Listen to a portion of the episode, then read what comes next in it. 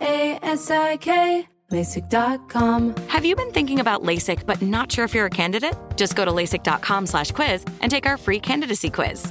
In just a few minutes, you'll know if LASIK is likely right for you. And if it is, we'll connect you with experienced LASIK doctors in your area. Start your journey towards 2020 vision.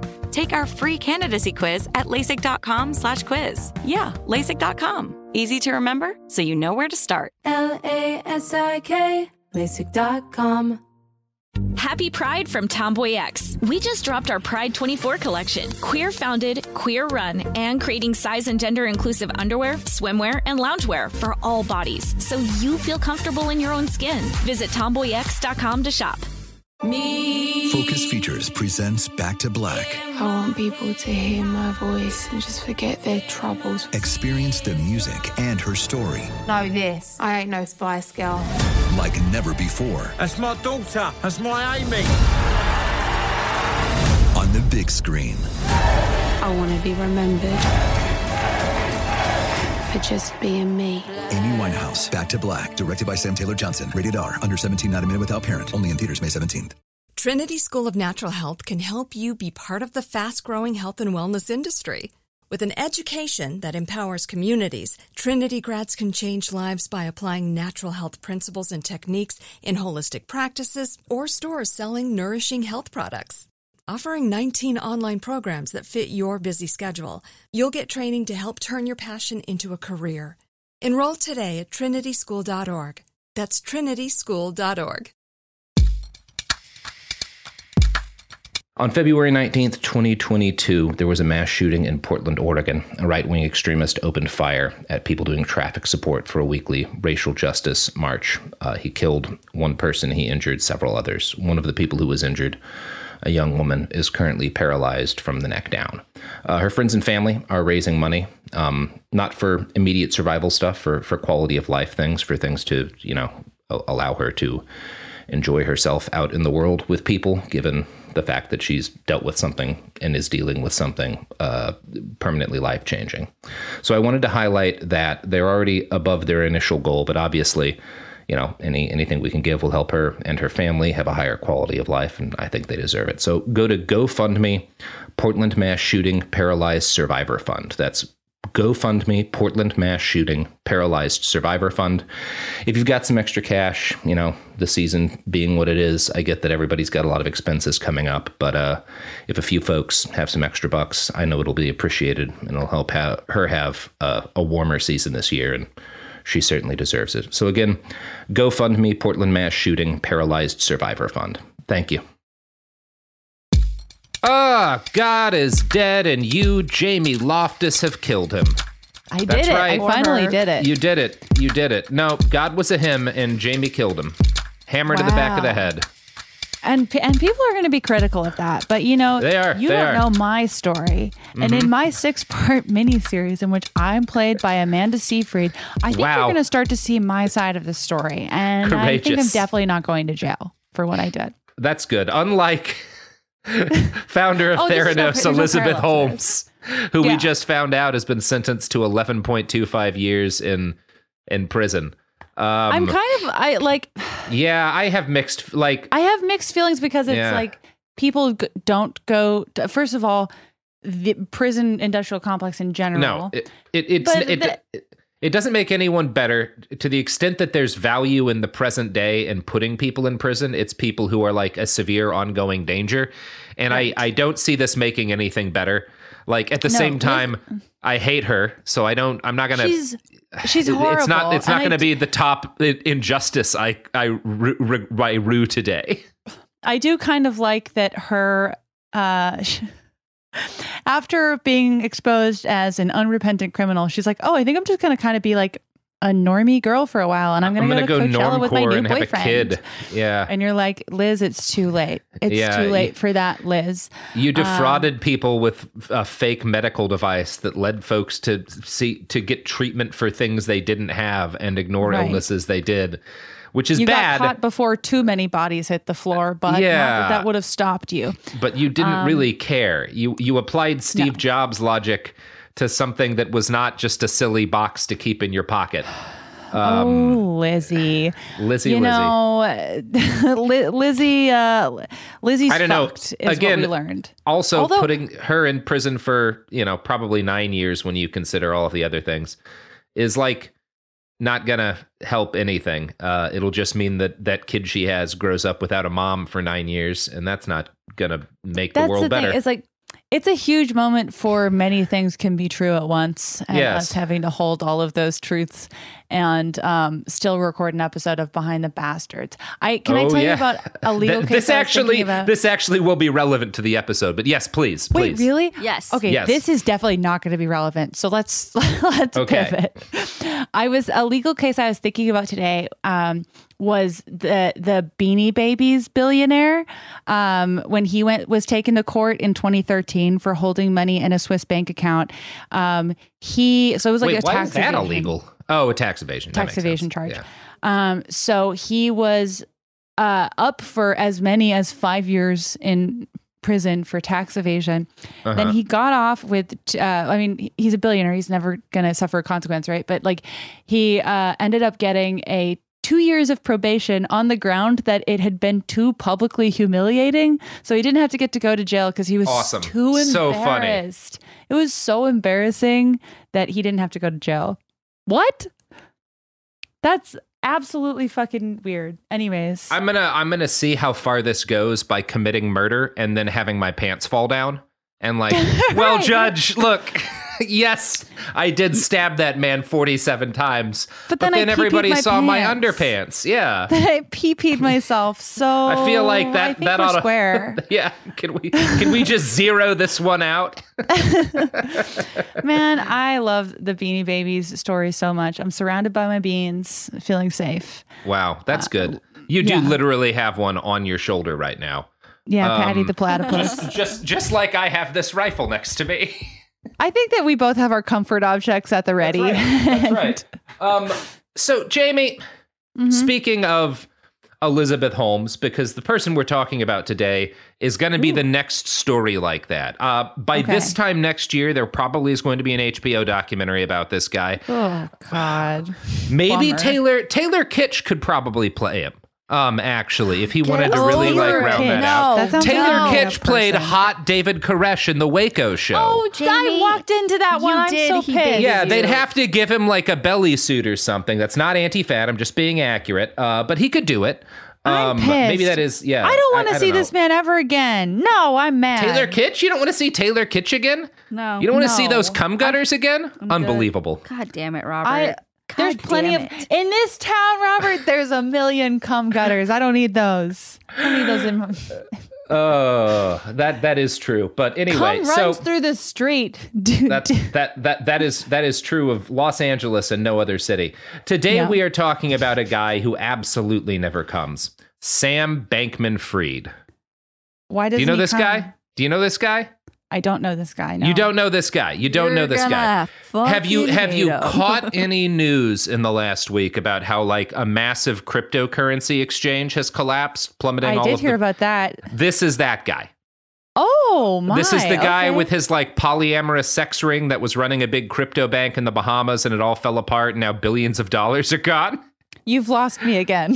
Oh, great. Okay. Well, well I'll, I'll try to. This is still breaking. Um, Okay. I we are because this is a Thanksgiving week episode. We only do one episode on Thanksgivings. I needed a single one, so I just want to give everyone background on this Oh. guy.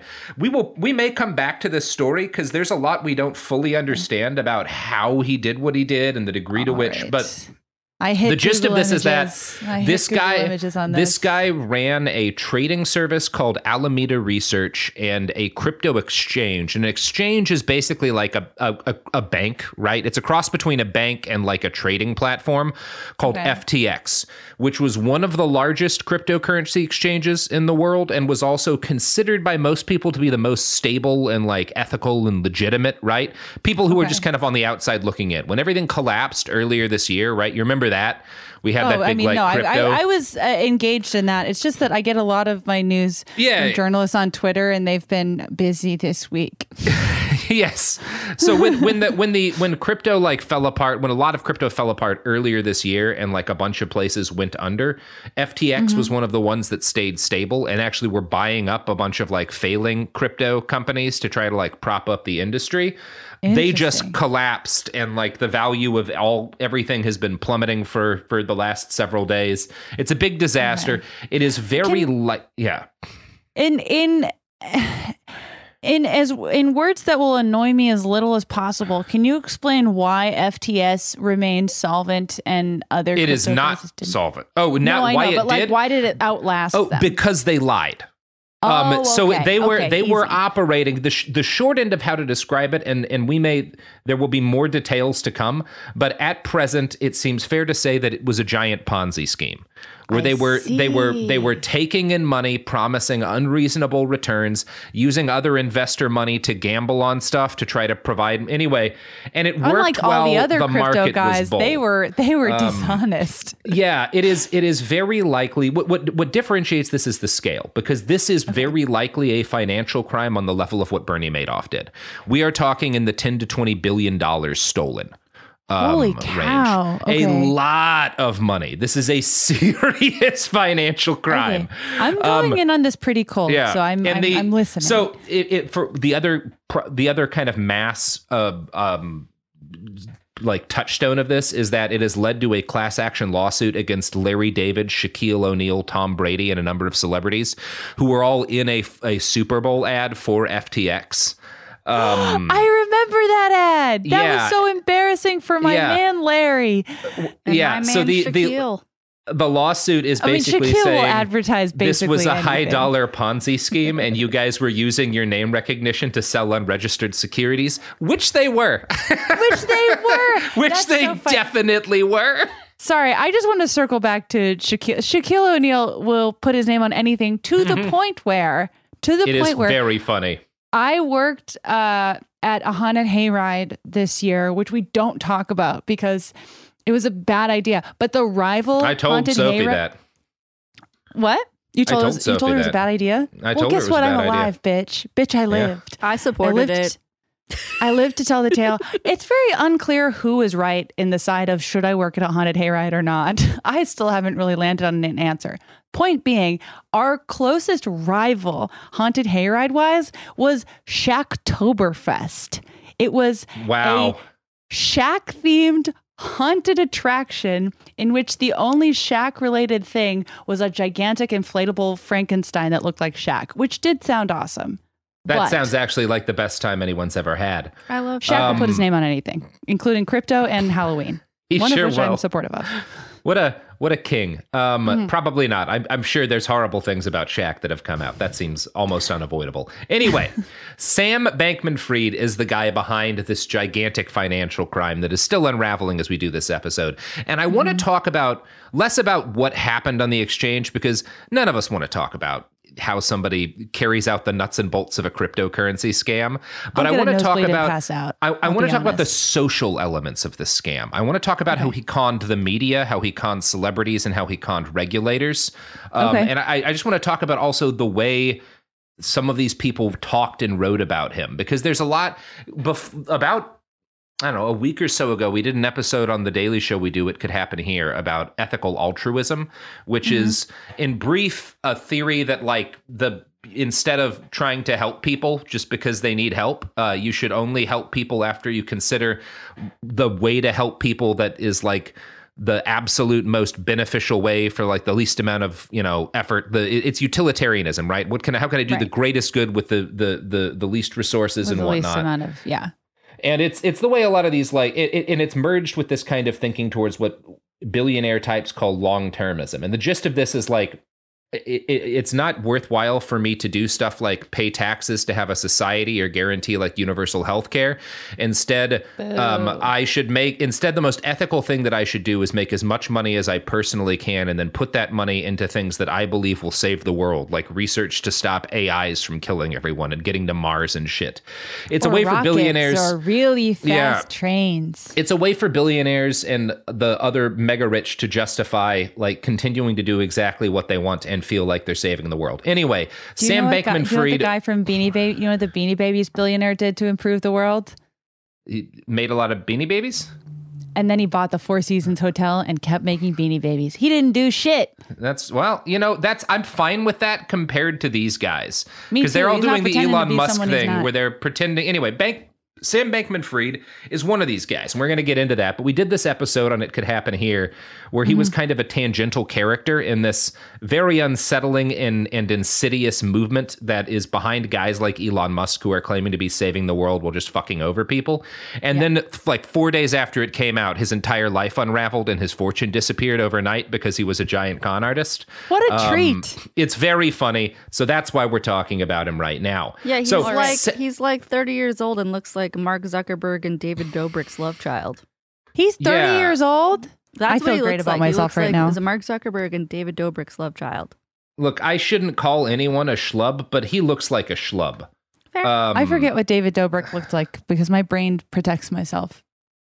Respectfully, I understand. Two villains, two villains love child. Yeah. Um. Anyway, so I uh yeah, Sam Bankman-Fried was born in 1992 on the campus of Stanford University, uh, continuing a long and proud tradition of absolutely nothing good ever coming from that hellhole. His parents are both extremely prominent Stanford professors. His mother, Barbara, is a lawyer clo- who who clerked for the Second Circuit Court and graduated from Harvard. She founded Mind the Gap, a somewhat shady and mysterious Democratic fundraising group. I think it's shady in that people don't exactly know where all the money comes from or like what their goals are. She also yeah, that pinned sounds an, shady. yeah, yeah. She also pinned an essay in 2013 that the right wing is going nuts about because she was basically arguing that like it good and evil are less a factor in in what people do than environmental factors and and and all that stuff like when people do things that are bad it's more often a product of their envi- it was, it was kind of a um oh god what's that fucking psychologist uh it was like a skinner type argument where it's like well if people have Oh, bad okay. inputs in their youth then that's going to determine anyway um i think that's funny given what happens um i i'm gonna Yeah. guess she sucks at what she's she she's she sucks uh and so does his dad joseph bankman Oh, good. uh, Joseph is also a lawyer. He is a graduate from Yale. Uh, his big claim to fame was developing a proposal for an overhaul of the California tax return system that would have filled out citizens' tax returns in advance. And I ju- know I just said he sucked, but actually that sounds like a good thing. Um, I think Oh. that that's actually Yeah. a cool thing to advocate for. The measure failed by one vote after heavy lobbying from Intuit, a tax prep so- prep software company. One vote. No Um, shit. Yeah, it kind of is. It's it's total bullshit because stuff. It's the thing everybody agrees with on paper, but nobody will actually fight the tax prep companies. Which is like, hey, the IRS like knows more or less what I make and like knows more or less what I owe. Why don't I just get a thing from them? Why do I have to go through this? Like, anyway, There's no uh, need, but it's like that's the only other countries do it that way. We don't though, and Well, it's right. because well, because there has to be a convoluted system that's expensive and where they can charge you if you make the tiniest mistake because you Yeah. can't read size one font. Well, and more to the point, because I don't actually think the IRS is advocating to keep it a pain in the ass. I think it's these tax prep companies um, because they have an entire industry based on charging people to do the thing that they have to do to avoid going to fucking prison. Um, anyway, I, I, I said he's an asshole, and I'm sure he is, but he was right about this, and I don't know what to say about that. Uh, like all of us, Joseph is also a podcaster. He is the host Oh, of the co-host of the Stanford Legal podcast. Oh, I have not- insufferable times too. And he's a nerd. If it wasn't the holiday season and I wasn't like getting ready for friends and family and all that that good stuff, I would have listened to his podcast and we would probably be making fun of him. But you can do that on your own. Oh my Um, goodness. I believe in you. Isn't it doesn't it feel so horrible when you think of how many people do what we do, but they're the worst person you've ever heard of? It's so sad. It's embarrassing. Yeah, it's it's like I don't know. I I was- avoid self-identifying as a podcaster Yeah. as it is. It's still Yeah. not a system. but then on top of that, they're like, "Oh, like what like what I mean, you know, Rogan you know the You're only like, you know the only no, thing that works. that I can compare it to is like when I started making a living as a writer 15 years ago. And I Oh, would brag. say that Okay. at like a at like a, a a party or something. Someone would ask like, "Well, what do you do?" And I'm like, "Well, I'm a writer." And like four other people would say, Yeah, me too. Uh, and then uh, you wind up listening to everybody's pitches for their novels that they're never going to finish. Um, oh, it, I mean, it's the and same so thing with- eventually, with- I just started lying and saying that I s- still worked at special ed. Well, I like. I mean, it's the same thing with like if you say you're a comedian in a party, you're about oh to have the worst God, night of your no! life. Never, never identify as a comedian like, in oh, me too. Do you? And I've done one whole open mic, and my Uh-huh. joke was very offensive. And isn't Yeah. it a comedian's job to push boundaries and be? a Oh, tell Yeah. me your joke. It's you like, know how no. Lenny Bruce let, read that let, uh, read that list of curse words? Well, I just do that with slurs. Here, let me show you. Yeah, you're like, yeah, like Lenny Bruce was not funny in that period of his career, even a little.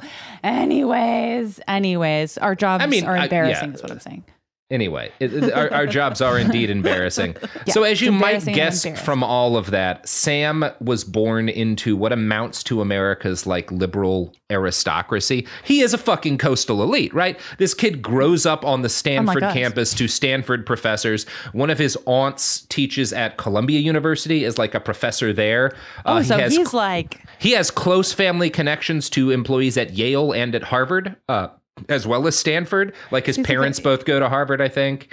he's It a little is- Kennedy. He is a yeah. He's he's that. He is as Yeah. You, you do not get much more of a rarefied like intellectual air. He's wearing he's wearing linens around. Yes. This is how I think about. Yes, this is this is a child who at age eight has strong opinions on Immanuel Kant. Um, and, which peop- and again, people will uh, cheer Mhm. for him at the table. no. Uh, Oh, we're about to get into that, Jamie Loftus. Oh, I just had a I So- just had a vision of a child sitting at like a holiday dinner and saying derivative, and then someone going, "Oh, that's amazing! Wow, he is really coming along, Yeah. isn't he?" Yeah, this is Okay. a little kid that when he like sits down at the doctor's office, pulls out a fucking I don't know Derrida or something book. Just just just just so you know, just so you know, he knows fancy philosophers. Yeah, God damn it. board book. Hmm So his parents and his raised him and his brother to be utilitarians. Uh, one of the articles Oh. about them I, I was found raised say to be that into SpongeBob. Okay, yeah, I, yeah, I was I was raised to hassle cows in a our back forty. Um, his parents uh, nights. So this article notes that nights around the family dinner table often focused around debates about how to do the greatest good for the greatest number of people. Um, in later interviews with, I'm, I'm going to get to this guy in a second, the absolute dick writingest journalist to ever write dick. Sam would claim that his most formative moment came at age 12 when he was weighing arguments around the abortion debate. So, first off, Hold no. on. Never- No. No, uh, on point one, no, because because not only no, also like in the context of like, where would he have been doing this? I'm guessing Where? at like around the family table or when they have the all you know everybody's got their brandy and he's drinking some sort of fucking so, tea that's insufferable and they're all talking about people's rights as if it's like a fun intellectual problem like how to fix an Because engine. for them it is. Because where, Yes. wherever they land, the rules aren't going to apply to them anyways. Yes, Uh, yes. Where, where does he? Uh, Where does he fall? Where does he fall in the debate? That's a great question. So I'm going to quote now from an article Oh, previously no. published by Sequoia Capital and written Okay. by Adam Fisher, who should never be allowed to live this article down. When I say the dick writingest, like fucking PR flack journal, it's un- it's it's shameful. Quote. A Bring rights, a rights-based theorist might argue that there aren't really any discontinuous differences as a fetus becomes a child, and thus fetus murder is essentially child murder. The utilitarian argument compares the consequences of each. The loss of an actual child's life, a life in which a great deal of parental and societal resources have been invested, is much more consequential than the loss of a potential life in utero, and thus to a utilitarian, abortion looks more like birth control than like murder. SBF, that's what they always call him, the kid, Sam. SBF's application of utilitarianism helped him resolve some nagging doubts he had about the ethics of abortion. It made him feel comfortable being pro choice, as his friends, family, and peers were. He saw the essential rightness of his philosophical faith. So that's very fucked up. That is that is so deep. Like the term choice is used at the very end there, but it's clear that like he's not thinking about this in terms of like the No. actual value of human bodily autonomy. That does not weigh into utilitarian calculus for him whatsoever. No, that is. to Which quote I would argue my friend sorry. Robert, no, No, no.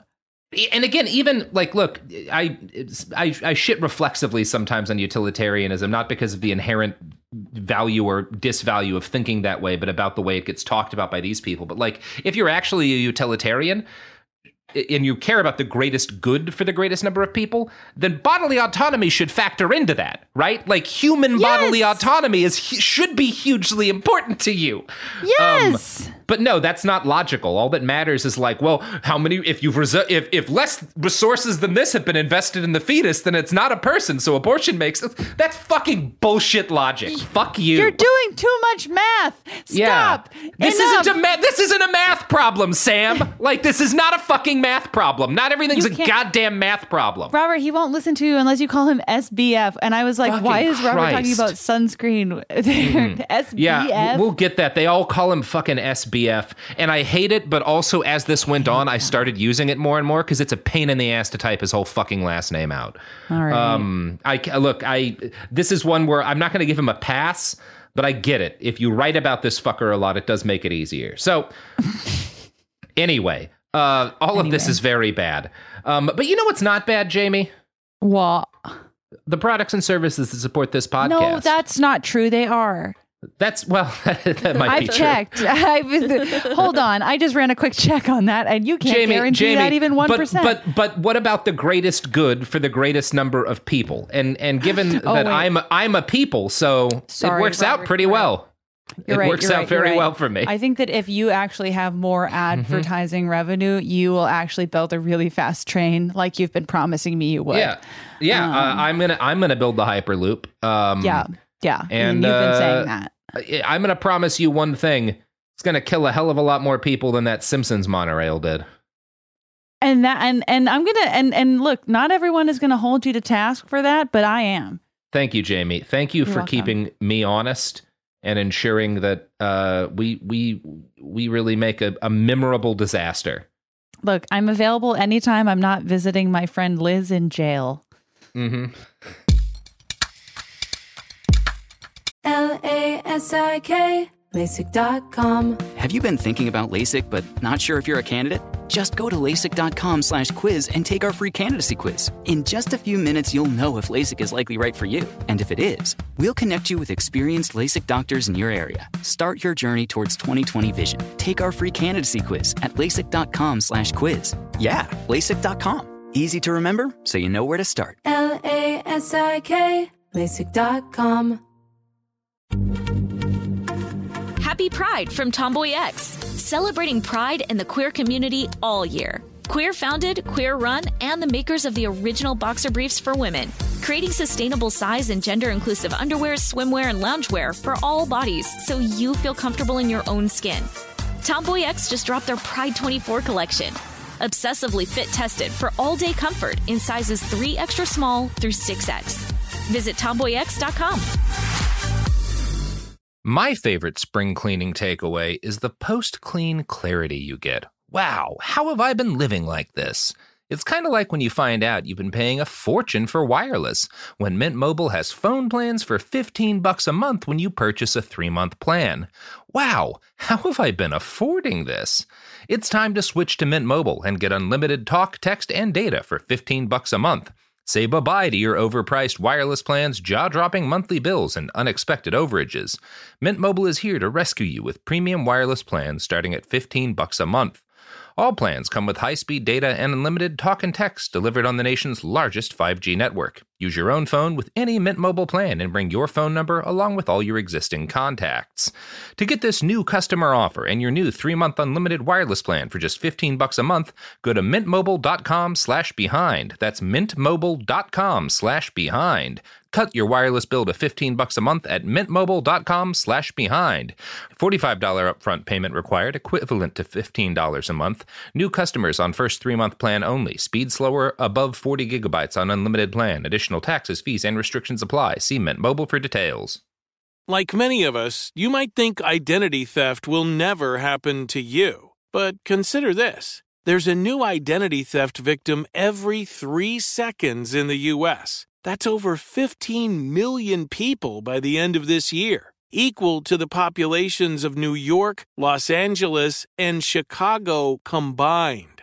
Even worse, identity theft victims often don't even know they're victims. That's why Lifelock Identity Theft Protection alerts you to identity threats, even the ones that don't show up on a credit report, like data breaches, fraudulent bank transactions, loan and credit card applications, and crimes committed in your name. If your identity is stolen, your own dedicated Lifelock US based restoration specialist will work to fix it. Lifelock protects you in ways that you simply can't on your own. Join now and save up to 25% your first year at lifelock.com slash iHeart. That's lifelock.com slash iHeart to save up to 25%. Identity theft protection starts here. Uh, we are back. What a good time. So, Sam Bankman Fried is above all else a numbers guy. And I guess as a kid, he was a numbers kid. His parents sent him to Crystal Springs Uplands, uh, a fancy prep school in Hillsborough, California. I looked through the website because I wanted to make fun of it, but it just kind of seems like a really fancy school. I don't know. I'm, I'm sure it's a great place to get an education. They make they put a lot of I, I will tell this, they devote a lot of screen resources to letting you know that they are not racist and that most of their students aren't white. Um, they also have a French. They also have a French cinema class for sixth graders, which is fine. But the cranky asshole in me that still has a little piece of my soul raised by right wing radio wants to say shit about it. I was Um, raised by by left wing people, and I still think that that's some loser shit, man.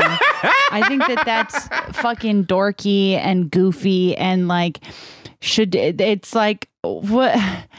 You know, you meet eh, because you meet people like that in the wild, and they're sometimes eh, very and maybe even often Man. very sweet people. But I'm like trying to be like, oh, you know who Plankton is, and they're like, no, and then they're but they've been watching French movies since they were like seven, and I Yeah, just if- don't if I really meet- respect that. If I meet a sixth It makes me grader with sick. yeah, if I meet a sixth grader with strong opinions about French cinema, like I'm just gonna leave. I'm gonna leave. I'm just gonna walk away. Wow, right, Robert, that's Yeah. Mm-hmm. really brave of you to march out of a conversation with an 11 year old. Like I, I am not. I'm not putting up with that shit. Absolutely say, not. I'm leaving this sixth grade I- class. My Look, name's I'm Robert get- Evans, and I the think fuck you're outta all here. doofuses. Fucking go watch your what Renoir? Is that one of them? That sounds like one of them. Claude Renoir. Renoir. Is he a painter or did he make movies? Renoir's a painter. I know the one you're Ah. looking for, and I was looking for it too, but I don't remember. But guess who? Do you know who Plankton is? Of course you do. I know who Plankton is, and I also know that at least one of the directors they study is a pedophile. Just knowing a little bit about French cinema, that's that's unavoidable.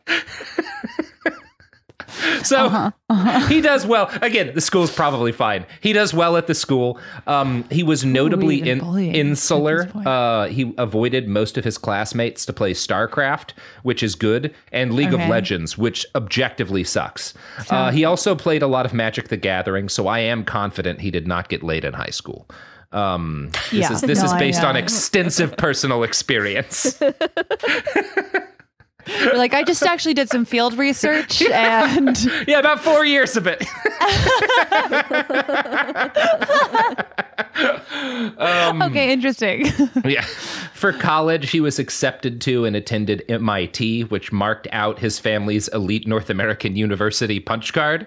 Um, they really hit them all now, now that they've got an MIT kid in the they, family. they get a free coffee. Yeah. There used to be an MIT. So when I was doing comedy in Boston, there was like MIT, MIT had like a secret comedy club that was just for MIT students, and it was awful. oh, The I'll only- bet that's, oh, God, yeah. they paid you okay, but it was like they're like if you like knew someone who like met someone who went to MIT and they came to your shows and they're like, "Oh, we we've we did the math and you are allowed to come to our." They called it their speakeasy. I wonder if it's Oh. still around. It was so it was I mean, it was not fun. Yeah. Not a fun crowd, uh I, I will say. But uh best of luck to to to whatever was going on there. Yeah. So he goes to So, MIT. He goes to He MIT. might have been at one of those shows. We're around he, the same he age. might have because he joins a fraternity there. Uh, an, M- an MIT, well, Jamie, it's a an MIT specific co-ed nerd fraternity. So Oh, nice. It's what called could go wrong? Epsilon Theta. Um, and Okay. here's how Adam Fisher, the guy I hate, described them in his article, which was bad. Quote, a co ed fraternity of super geeks, similarly interested in magic and video games. Thetans are fond of debating math, physics, computer science, linguistics, philosophy, and logic problems for fun at alcohol free parties. Now, I do know a little bit about MIT, and I know another thing these nerds often do is kill themselves using nitrous oxide because they will try to flood entire rooms with nitrous to do like a 20% nitrous to O2 ratio and kill What's this, themselves. then? It's a thing that happens. Look it up. MIT What's nitrous all deaths. this then? Yeah. Man, I all I did in college was drink too many Mm-hmm. blue moons. hmm wow. It's uh it's it's quite a thing. Um Yikes. so I don't are know. you doing over there? I don't know. I don't know. I don't know. I don't know how much I believe that that they were always alcohol and drug free parties. Because Well, if there's I mean, one the thing I know from nerds, it's that they do a shitload of drugs. I definitely didn't hear of this one because I went to a couple MIT frat parties and they were um, not sober. Fun fact: one the one of the MIT frat parties I went to, some for some reason when I was in college and when I would get really drunk, I would always I would like I would I would like to like steal things from wherever I was, and so I stole two critical pool balls from an MIT frat house, and someone was able to trace it back to me, and they demanded their pool balls back. Um, Oof. and I I embarrassingly I I I think I capitulated. I think I did give them back. I shouldn't. have. Wow. Actually, so this one kid I'm finding in 99 died because he put a bag over his head to inhale nitrous, which is fuck, man. How did you get into NIT, MIT? I don't know any. I was like, I don't know what we shouldn't be making fun of this guy. Um, don't know but don't put about- bags. Don't put bags over your head, kids. Um, uh, Yeah, Fucking- I learned that in public school, no less. so many other ways to do whippets than putting a plastic bag over your head. Mm-hmm. Anyway, whatever. Uh, According next, according to the popular Sam Bankman-Fried endorsed version of the story, he pivoted towards an almost obsessive devotion to ethics in his freshman year. He went vegan. He organized a protest against factory farming, and he worried obsessively over how he could change the world for the better. And it was at this point that Sam met a man who was going to change his life forever, William MacAskill. Um, if you want to learn more about this guy, I do recommend the episode of It Could Happen Here on effective altruism. Um, this guy is today the the most the pop philosopher of effective altruism and long termism. He is in Elon Musk's text messages that we all got as a result of the Twitter lawsuit. Oh, Um, at this point, he was also at MIT, and he uh, met with Sam at a cafe in Cambridge, Massachusetts, uh, where MacAskill. which one? ex- which one? Which one? Which one? I, I, I don't know. I'm sure it's out there somewhere, Jamie. um, uh, it's. I'm sure you've gotten a hot dog there. Um, that's that seems likely. no, any place this guy's going, it doesn't have hot dogs. They're not ethical. They're famously right. unethical. So yeah, you're probably right. So Yeah. MacAskill explained the concept of effective altruism to him, which is again this idea that like what matters is, is you, you should like think kind of coldly and robotically about how you do help to make sure that your charity money does the the most that it can do. Uh, but one of the big like arguments about it is that like okay, well what if you, you know, should you save a drowning child instead of saving like three kids from a burning building? And it's like that's a Mm-hmm. nonsense choice. Nobody's ever been presented with that choice at any point in the history of the human race. That is not like- not a reasonable. That is not a. There, there's no point to that ethical argument. You're not smart for debating problem just dropped, Yeah. Robert. yeah, and it- it, makes no sense. Yeah, it makes no fucking sense. There's like bits of it that are reasonable, which is that like, well, you know, it makes sense to like look at the best thing you can do financially, you know, in terms of donating money is uh, you know malaria prevention because it winds up being the most cost effective thing. But it's like, okay, does that mean we shouldn't put money into making the water in Flint, Michigan drinkable? And a lot of these guys will say no because that's not the best use of money. And it's like, well, we could do many things with money, especially if we tax billionaires and put it towards rebuilding infrastructure. Um, like, a, num- la, a number la, of la, things la, can la, be done. What? What? Uh, Sorry, I had anyway, to go to my whatever. friend Elon's shitty McMansion. MacAskill MacAskill kind of pills this guy on effective altruism. He frames it as a strategic investment whose success um, was measured in populations worth of human lives. He estimated using back of the envelope math that $2,000 could save one life, and so a million dollars could save 500 people. A billion could save half a million, and a trillion dollars could theoretically save half a billion lives. Based on that totally legitimate math, the People only are math, Robert. If people are math. It all works people out that way. Yeah. Based based on that absolutely real math, the only ethical way for a genius like Sam to use his time and talents is to become the world's first trillionaire. And I'm going to quote again from that article that I hate. No. SBF listened, nodding as MacAskill made his pitch. The earn to give logic was airtight. It was, SBF realized, applied utilitarianism. Knowing what he had to do, SBF simply said, Yep, that makes sense. But right there, between a bright yellow sunshade and the crumb strewn red brick floor, SBF's purpose in life was set. He was going to get filthy rich for charity's sake. All the rest was merely execution risk. His course established, MacAskill gave SBF one less navigational uh, nudge to set him on his way, suggesting that SBF get an internship at Jane Street that summer. And so, For the good of mankind. for the good of mankind, get in the finance industry and gamble like a motherfucker. Asshole. I, I know. swear I to know. God. I fucking hate these people so much. the ner- Um, what? Oh God, makes sense. Yeah, you Yeah. know. Look, I think Yep. that Airtight. Airtight. You can't debate that lot. There's no argument to be made about that logic, Jamie. I mean, So- I know that this is the wrong person to be turning on in this moment, but this is the dick ridingest uh, language. This I've is the di- it- J- Jamie- This is like He has not begun to ride dick. he's this is this choking. is he, He's choking on the thing. This, So- this man's got no gag reflex and no is- sign of slowing uh, down. Jamie, I'm going to read you some passages from this that are going to make you gag. It is unbearable. So, and it's like this article's like 10,000 fucking words. It took me like an hour to get through this thing. It's massive. Who is? He's like, maybe if I do it, he'll give me a kiss on the mouth. We'll see. Well, the, the, basically, this this was published by Sequoia, which is a massive like investment fucking fund thing on Oh, their sorry, website. journalistic entity. Yeah. Uh, it looks like that. It looks exactly like an article from like Wired or something. Like they clearly laid it out like that. But it, I think I it was done because they put like two hundred million dollars into his company, so they needed to justify it by making him look like a genius. So it's like those articles that like are occasionally. I mean, it's more scary when they're on actual journalistic outlets, and then it, there's Yeah. just a little tag saying like, "Hey, this is sponsored by RuPaul's Fracking Farm" or whatever the fuck. and it's like, why, why fracking? RuPaul and Exxon Mobil. epic. Um, LGBT icons. So Ay, ay, ay. Sam Bankman Fried gets into finance, and he's a very good trader. As I mean, I have no way to judge this, but Sequoia says he was a good trader.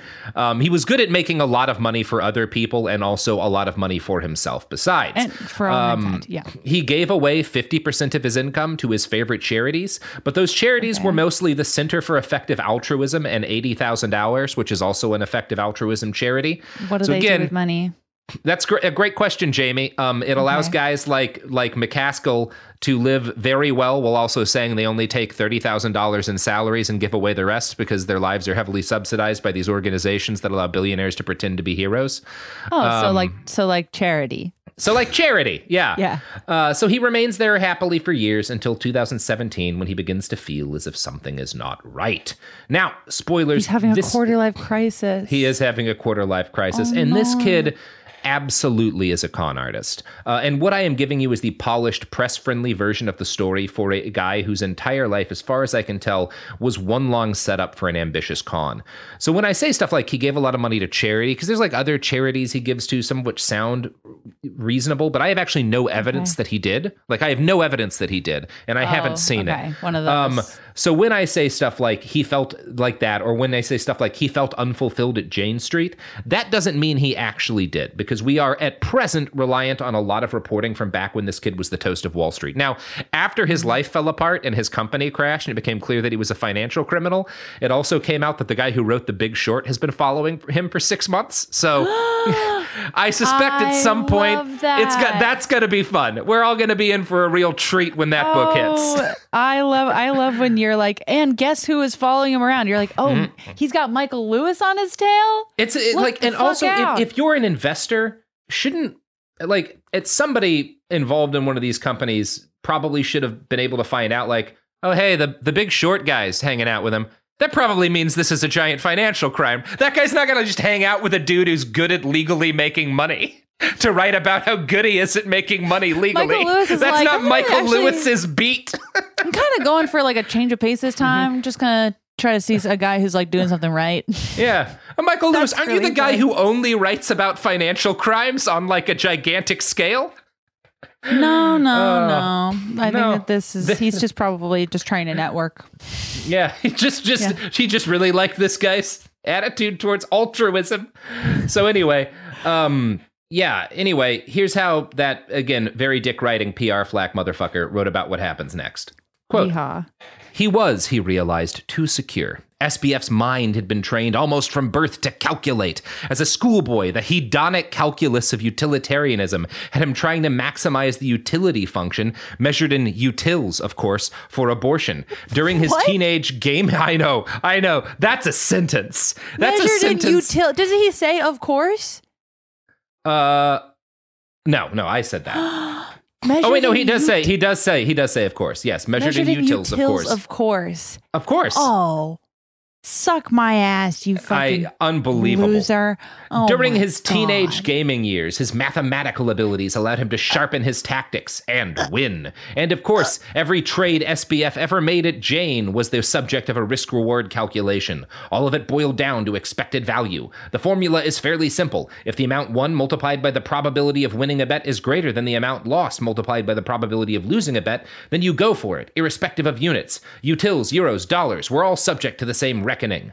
But at Jane, SBF osmosed another trading principle. He learned to be risk neutral. In simple terms, a trader, given a choice between a $50, $50 and a 50% chance at $100, must be agnostic if they want to maximize the expected value of earnings over a lifetime. Those who prefer the sure win are risk averse, and those who would rather gamble are risk lovers. But both risk lovers and the risk averse are suckers equally, because over the long run, they lose out to the risk neutral, who take both deals without prejudice. That makes no sense. That makes no sense at all because like you, you're you're assuming you have to like choose between one. Can you just take both? Is that like the is that the offer? Because it seems like the the whole thought experiment is about choosing between one. None of this makes very much sense. Like this, I I had a brain hemorrhage in the middle Yeah. of that, and then I was th- I couldn't stop thinking about.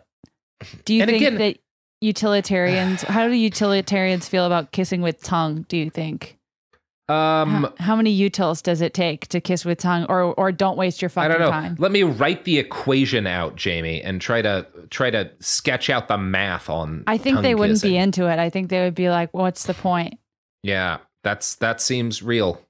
I only have five utils." Sorry. Okay, Jamie, uh, Jamie, I gotta continue this. What the this. fuck did that sentence mother- say? What I, did that I, say? I don't know, but we have to read another one. Oh, Quote, here SBF realized was the rub. When he applied this principle to his own life, he came up short. There was little chance he'd get himself fired from Jane Street. Thus, the decision to stick with Jane was a risk averse preference. It was the logical equivalent of being offered a choice between $50 and 50% of $100 and saying, Give me President Grant. SBF was risk neutral on behalf of Jane Street, but not, he realized, for his own life. To be fully rational about maximizing his income on behalf of the poor, he should apply his trading principles across the board. He had to find a risk neutral career path, which, if we strip away the trader jargon, actually means he needed to take on a lot more risk now in the we're hopes of. stripping bec- it away. Oh, Jamie, you need to At hear this, this. point, we're stripping it away. I've been asleep for six minutes. Come on. Which, if we strip away the trader jargon, actually means he felt he needed to take on a lot more risk in the hopes of becoming part of the global elite.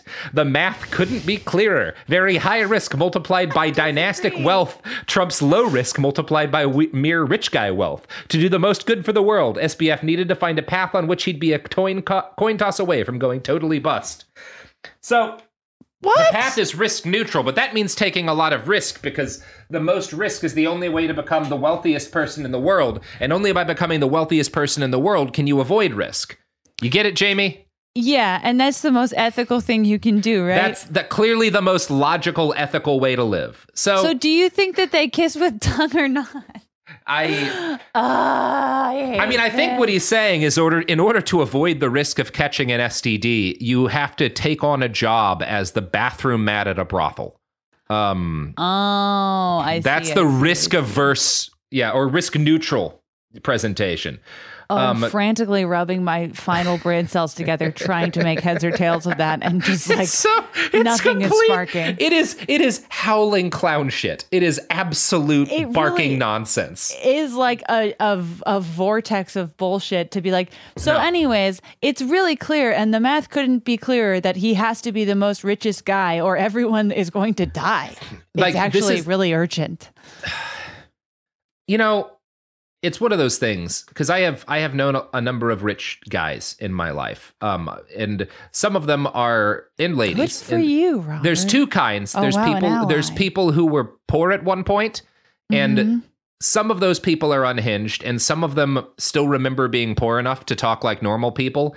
And then there's people like this, who Sam was never rich as a kid, but he lived in this rarefied air where finance and like the the the concept of worrying about money or his economic status was not a thing because everyone around him when he was a kid was so high status. Right. And he like he's just lived in this it's not even a it's not even a bubble. He grew up on a different planet.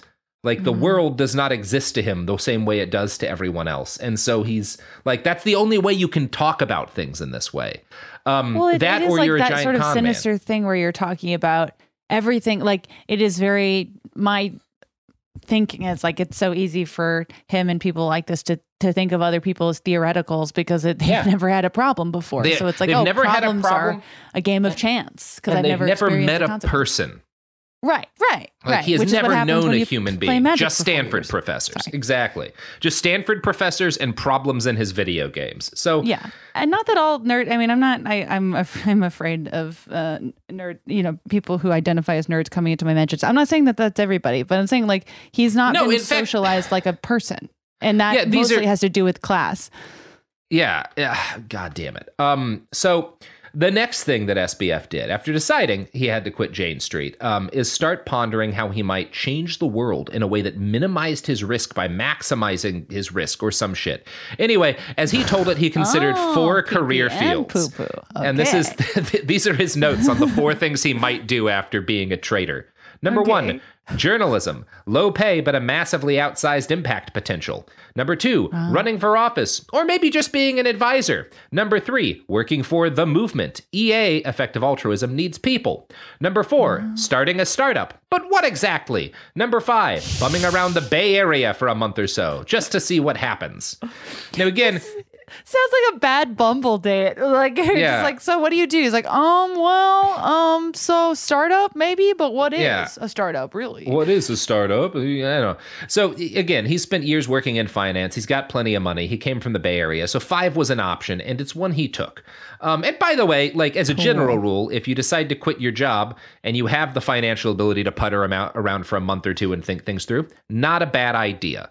Sure. Um, but Sam is going to do this in the worst way possible. Uh, Oh, he okay. eventually hits upon uh, uh, his great next idea, which is to make a shitload of money in crypto. Now, when he quits Jane Street is 2017, and if you guys can remember back that far, that's the first big winter when cryptocurrency boomed. Like kind of all throughout the last quarter or so of 2017, Bitcoin was just sailing up, like massive rises. Ether had a big rise too. This kind Were of we went around to so young? early, wow. early 2018. A lot of Bitcoin nerds who people had been making fun of for years became overnight multimillionaires. And this was kind of the first point at which normal people started to think, shit, maybe I should get into this. Maybe I can make a lot of money, right? Mm-hmm. This is this is the thing that blew up Bitcoin. And there was a crash after this, but it, it recovered, yada, yada, yada. Sam was savvy enough to look at this and know that these moments where this thing where a lot of funny money is on the table, but there's no regulation, um, and regular people have started to get interested because they think they might get rich. This is the point at which an unethical person can make the absolute most money in a financial market, right? And you can be unethical. Mm-hmm. To quote one of the greats, you can be unethical and still be legal. That's the way I live my life. Haha. Mhm. And you know who else lives their life that way, Jamie Loftus? You and you're tossing the ads. Yeah, that's right. I, I am indeed. I am indeed, baby. Uh, here we go. All right. L A S I K, LASIK.com. Have you been thinking about LASIK but not sure if you're a candidate? Just go to LASIK.com slash quiz and take our free candidacy quiz. In just a few minutes, you'll know if LASIK is likely right for you. And if it is, we'll connect you with experienced LASIK doctors in your area. Start your journey towards 2020 vision. Take our free candidacy quiz at LASIK.com slash quiz. Yeah, LASIK.com. Easy to remember, so you know where to start. L A S I K, LASIK.com.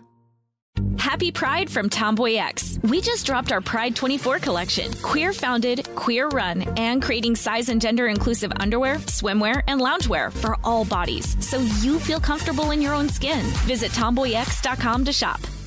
Trinity School of Natural Health can help you be part of the fast growing health and wellness industry. With an education that empowers communities, Trinity grads can change lives by applying natural health principles and techniques in holistic practices or stores selling nourishing health products. Offering 19 online programs that fit your busy schedule, you'll get training to help turn your passion into a career. Enroll today at trinityschool.org. That's trinityschool.org. Right here, right now. Find your beautiful new floor at Rite Rug Flooring. Choose from thousands of in stock styles, ready for next day installation, and all backed by the right price guarantee. Visit riterug.com. That's R I T E R U G.com today to schedule a free in home estimate or to find a location near you. 24 month financing is available with approved credit. For 90 years, we've been right here, right now. Rite Rug Flooring. And we're back. So, J Loft, Jaloptus. Yes, it's actually uh, J Lo. It's the first. Uh, I'm the first person to use that, and it's Wow. really starting to catch on. Bold. It's 'cause Um, I- oh shit, Ben about Affleck's calling me. One sec, Jamie. Let me take this call. Oh, that's my boyfriend. Oh no, he's just weeping outside of a Dunkin' Donuts and pocket dialed me again. Normal, normal Ben stuff. Am I right? Oh, Ben. Look, Ben. I sometimes Uh. I I meet I meet up with my friend Ben at the Atwater Dunks, and I really I really set him straight. It's Mm-hmm. nice. Yeah, Ben Affleck, sober for years and looks like he's hungover in every single photograph. Oh, world's what a king, man! I love. I him. know, I do, I do. I have a lot of. There's just a something about him that warms my heart. It's his back it's his tattoo, tattoo. of I a was gonna phoenix. say you love his back tattoo. it's just that takes courage, you know, moral courage. I just He's think fucked- it's he's- so amazing. He's fucked up. that I think he we need to has add him- that back tattoo mm. And Mhm. still got to marry Jennifer Lopez. I think Look, I, I think mean, we Jennifer should put his name on the Vietnam Memorial in honor of the courage that it took to get that that back tattoo. I mean, he is braver than the troops, and he did for Mhm. a while hold hold the status of most divorced man in America. Um, but that is now. Uh, but he fixed it by hot marrying. I, I feel Jennifer like the contest. I was going to say, you- I was going to say they did. to be fair, they did get married at a plantation. I don't know. Yeah, that I mean that's all that's all very fucked up. But I, I do feel the contest for most divorced man. Did you ever watch Dragon Ball Z as a kid, Jamie? Yes, I didn't. No, I didn't Oh. grow up with Dragon well, Ball there's this kid. thing. It, the, th- the Dragon Ball Z would always do this thing where like you have this guy and he's like the most badass person ever that everybody has to figure out how to fight, and it's this big problem because this is the most terrifying thing in the universe. And the next season, like. There's something that's like a thousand times scarier. It's just this like power creep kind of thing. I feel Yeah. like we've all been dealing with that with a divorced guy because divorced guy Ben Affleck not doesn't even register on the divorced guy No, I mean, scale next in, to Elon. We're living in the age of Kanye and Elon. There's Yeah, some it's an- really yeah. divorced guys. And look out because Tom Brady is about to fucking hit the World Trade Center. Tom Brady's gonna too. go Super Saiyan divorced. It's amazing. be. That is gonna. A third divorced man has hit the World Yeah. Trade Center. It is bad. It's bad. oh, incredible. So back to Sam Bankman Fried. Right, right, right. He, he has just he has just decided to get into crypto. Now, the first way to make money in crypto that that occurred to him because he spends a bunch of time looking into the market, and he Mm-hmm. find he sees that there's this thing called I think it's like the the kimchi premium or whatever like that. They come up with some weird kind of Okay. racist name about it, which is basically Bitcoin hmm. is worth a lot more in Japan and Korea than it is in the United States, right? It's like worth 15 grand in, in Japan and Korea, and it's like 10 grand in the United States, something like that. Why? Why is that? There's a variety of complicated factors. Basically, there's a bunch of different laws around banking and who can and cannot hold accounts and execute trades in those areas that Okay. leads to this premium. Because, like, normally, if a premium like that, if the markets were kind of accessible to each other, if Bitcoin's worth 15 grand in Asia and 10 grand in the US, then you buy Bitcoin in the US and you sell it in Asia and you get free money, right? Um, very obvious. Um, if you can, but you can't do that because you can't get access to the. As an American, you can't like get a Chinese account in order to buy Bitcoin there, right? Um, or a Korean account or a Japanese account. There's all these laws So that you make can't it just do like a trade. banking VPN. No. You can't Yeah. you cannot do that and no Okay. one can figure out how to do it, how as a westerner to sell Bitcoin over in these parts of Asia and get that premium, right? And like just get a bunch of free cash. Mm-hmm. Sam figures out a way to do it um, which is basically like picking up a pile of free money, right? If you're buying Mm-hmm. Bitcoin for 10 grand and other people want to pay 15 grand for it, you're just making cash, right? Um, and primarily the way he does that is through friends in the effective altruism community who are like placed in banks and stuff over in Asia who like help him figure out how to do this. I'm not going to go into the details. The, the, they, I mean, this fucking dick Your writing article spends a long time explaining how he figures this out. And it might even have been legal. He may not have broken the law to do this, although it's kind of hard to know because all of this is complicated finance gibberish.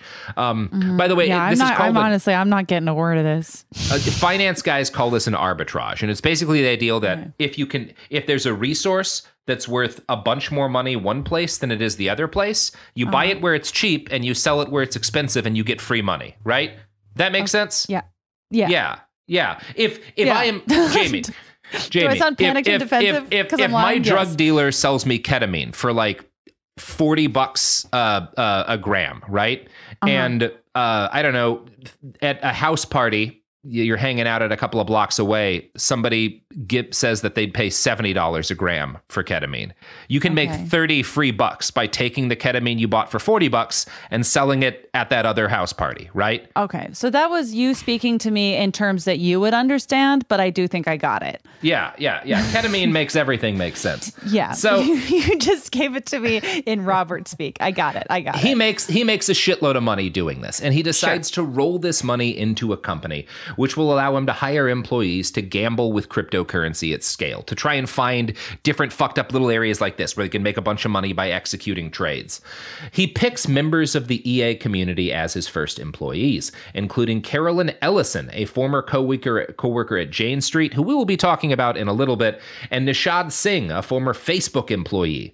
Industrial scale dick writer adam fisher lets you know that singh is an incredible almost impossibly good human being. By describing him this way he often wears a t-shirt with the words compassionate to the core printed in diminutive all lowercase font over his heart Do you do you think that this guy, this writer, like just it's at this point he's on like a bucking bronco of Yeah. SBF's dick. Like it's Mhm. just absolutely ridiculous. he is he is he is 50% this guy's dick by weight it is What is he? unbelievable What does he think is going to happen for him? He's going to get paid by things? Sequoia to write a 10,000 word article that they Oh then pull from their website when it becomes clear this man is a massive financial criminal. He's like, no, my greatest work. hmm It's extremely funny. Okay. Now, look, I don't know Singh, but based on the description that guy gives, I am convinced he's murdered a child with his bare hands. And that is my head headcanon for this man. Um, No one else would wear that shirt. So. These these EA nerds all form a trading firm called Alameda, um, and in doing so, they came down on one side of probably the biggest split within the crypto community. See, the core of the idea that's not bad that exists within cryptocurrency is that decent is that centralized state-controlled money is like has problems, right? You know that Uh-huh. th- th- there's things about that that are bad, um, and it could be cool and useful to be able to separate the money from the state if you could do that, right? If you could do that in a way that reduced the state's power to like you know just lock down the bank accounts of dissidents and stuff like that. There's there's Well- cool benefits to it. Well, wait. Well, what, I just had an idea. What if we did that, but then we gave all the money to one guy? Well, that's kind of what keeps happening. Um, Oh, so I see, mean, I but, see, but also like SBF's on the other side of this argument, right? Because Uh-huh. obviously, most of the actual benefits of a truly decentralized online currency are just you can buy drugs with it over the internet. But still, that is a real value. People do, in fact, buy drugs using cryptocurrency, and that's fine. Um, and the committed ideological crypto people tend Uh-huh. to keep their money offline in a wallet only they can access, right? So you basically you have like a hard drive that has all of your crypto on it and that that only touches the internet when you plug that into your computer and you use it to make a transaction, right? And otherwise it's completely offline and so people can't just take it from you, right? Right. Though that's the smart people. This is a pain in the ass though, right? Like keeping it in this thing, like there's all these security you can lose your password. People actually do lose their money this way too. But anyway, it it's it's it, it there's a a, a, measure to which it, it makes sense and is secure, but most people don't want to go through that pain in the ass. So they put all of their cryptocurrency in what are effectively crypto banks, these exchanges. And these exchanges are places like Mt. Gox, which a few years ago all of the money got stolen from, and Okay. FTX, which Sam Bankman Fried makes, which oh, also Oh, all of the money gets stolen from, right? Right, So the people who are like, no, you shouldn't do what Sam is doing, you shouldn't make an exchange because that's not decentralized. And we like this because it's decentralized. They are the ones who get robbed less often because Okay. they're a little smarter. Um, and that's part of the point. These exchanges, they're meant for people who don't see crypto actually as like, well, I, I want to fight the state by removing my money from the banking system. They're for people who are like, I want to try to get rich quick by gambling, right? And that's why Uh-huh. those people are also the most vulnerable to scams. Um, Robert, anytime you explain crypto with me to me, even though I know I need to understand it for the context of the episode, I just feel like I'm in a corner at a house party and I'm holding a clammy Bud Light and it's mostly empty. And you're like, just one more thing though, because uh, Uh, so? I mean, the important thing to understand is that what Sam has done. So crypto is like unregulated, right? It is detached from any state. Okay, right, which is why Um, people like it. which is why people like it. Yeah. Sam has what Sam has done is come in, and he's not the first person, the only person to do this, and said, "I have built a place where you can keep all of your crypto, and you Mhm. can trade it with other crypto to try to make money, the same way people do with the stock market, right?" Where where it is more secure. No. Because No. here's the thing, Jamie. He says Uh. it's secure, but here's Well, the yeah. thing. So you know how the banking system, how banks used to just go bust and everyone would lose their money, and Uh-huh. it caused a Great Depression. You get that part Uh-huh. of, of the history of finance, right? Oh yeah, one of the characters from Titanic uh, killed themselves over that. Exactly, exactly. So that was a big problem, and we developed a bunch of regulations so that, uh, among know, other no, I know this part, yeah. Robert. so what Sam has done is he's built a bank that has none of that, so that Yes. people can gamble on the internet. Right? Okay, so he can just create a crypto. Great Depression. Yeah, Got it, Yeah, got it. Exactly. That's all you need to understand is that Okay. Sam has built a big unregulated bank for people to gamble with. Um, Awesome. Yeah. Uh, anyway, um, and this is this is it is it could not have been clearer that this was a Ponzi scheme. In 2018, they put out an advertisement to investors, and I'm going to read it right now. I think Okay. you'll be like. We offer one investment product 15% annualized fixed rate loans. We can accept both fiat and crypto and can pay interest denominated in either. Um, these loans have no downside. We guarantee full payment, the principal and interest, enforceable under U.S. law and established by all parties' legal counsel. We are extremely confident we will pay this amount. In the unlikely case where we lose more than 2%. Anyway, again, I, I'm not a finance expert, neither are you, Jamie banks offer like th- a three percent return on like a fucking uh, uh uh if you're like putting a pile of cash in a bank and you're getting three percent back, Yeah. you're doing okay. Fifteen percent's nonsense. That Right. nobody, no one can guarantee that. It's not a real product. I was pretty struck by their use of the language like we're pretty confident we're Mm-hmm. gonna be able to play. Sounds like that just sounds like someone who's not actually very confident. And also, if this is if you are if you are investing in a mar- in the stock market, right? And someone says this investment has no downside, it's impossible for it to fail. That person's lying to you and breaking the law because it could and often does. like oh right, because then you're just you're you're making an almost Yeah. guaranteed false promise. Yes, yeah. yes. You cannot do. You cannot say this stock can't go down. Right? If you're a stockbroker, you cannot tell a client it is impossible for your investment in this company to fail because that would be a crime. Um, but with crypto. But with crypto, that's uncharted territory, baby. It's You uncharted you territory. You, can do anything. This is also a Ponzi scheme, right? What what um what fucking Madoff was doing is he had this investment portfolio that was pro- I forget what the exact but it was promising an unbelievably high return and guaranteeing that people would get it, right? And what he Love was it. doing is as new people put money into the investment, he was using their money to pay the old investors so that nobody noticed that things were fucking up. But eventually, new people stopped putting money into the thing and it all fell apart and a lot of people lost billions of dollars, right? Like, Ooh, okay. yeah. I'm back. He was also using a lot of that money to live, you know, a, an incredibly lavish rich guy life. Anyway, Sorry, I only understand financial concepts when Selena Gomez breaks the fourth wall and explains it to me. I, Or- I, I'm doing my best to be your Selena Gomez, but I, or I just. do you know who Selena Gomez is? Yeah, she's that chick from the thing. Nailed it. She's she's kind of in the middle of a fun scandal right now where she's in a feud with someone who donated her a kidney. What? Which is a very funny online feud. How do you dynamic. get in a feud with that person? Because she, okay, if you asked Robert, do- this do- is something I can explain to you. this, so, so what happened was Selena Gomez needed a kidney donated. Her close friend who works in the industry, I don't know who it was, but I guess she's like sort of famous, gave her a kidney a couple years ago. Then Selena Gomez turns around a couple weeks ago and says, I have no friends in the industry except Taylor Swift. In comes her kidney donor being like, "Oh, that's interesting cuz I'm one kidney lighter." Dude, like th- I'm not quoting it, but yeah, and then Jeez. and then Selena instead of Jeez. apologizing, Selena Gomez is like, "Oh, sorry I didn't thank every person I've ever met in my life." Yeah, but I mean, Selena, she did give you a kidney. yeah, I it, that's a special kind of friend. You guys weren't just like drinking buddies. She literally Yeah. gave you a kidney. Um, and that's yeah, she what did. She did the thing with that you would use as like a joking description of someone who'd done a lot for you to like, as like to hyperbolically say that you that you owed them a lot. You know who's Um, done and implying that Taylor Swift has done more for you than your kidney donor is Yeah. so. Uh, I just think it's the funniest feud of all time. All right, we were talking about uh, cryptocurrency.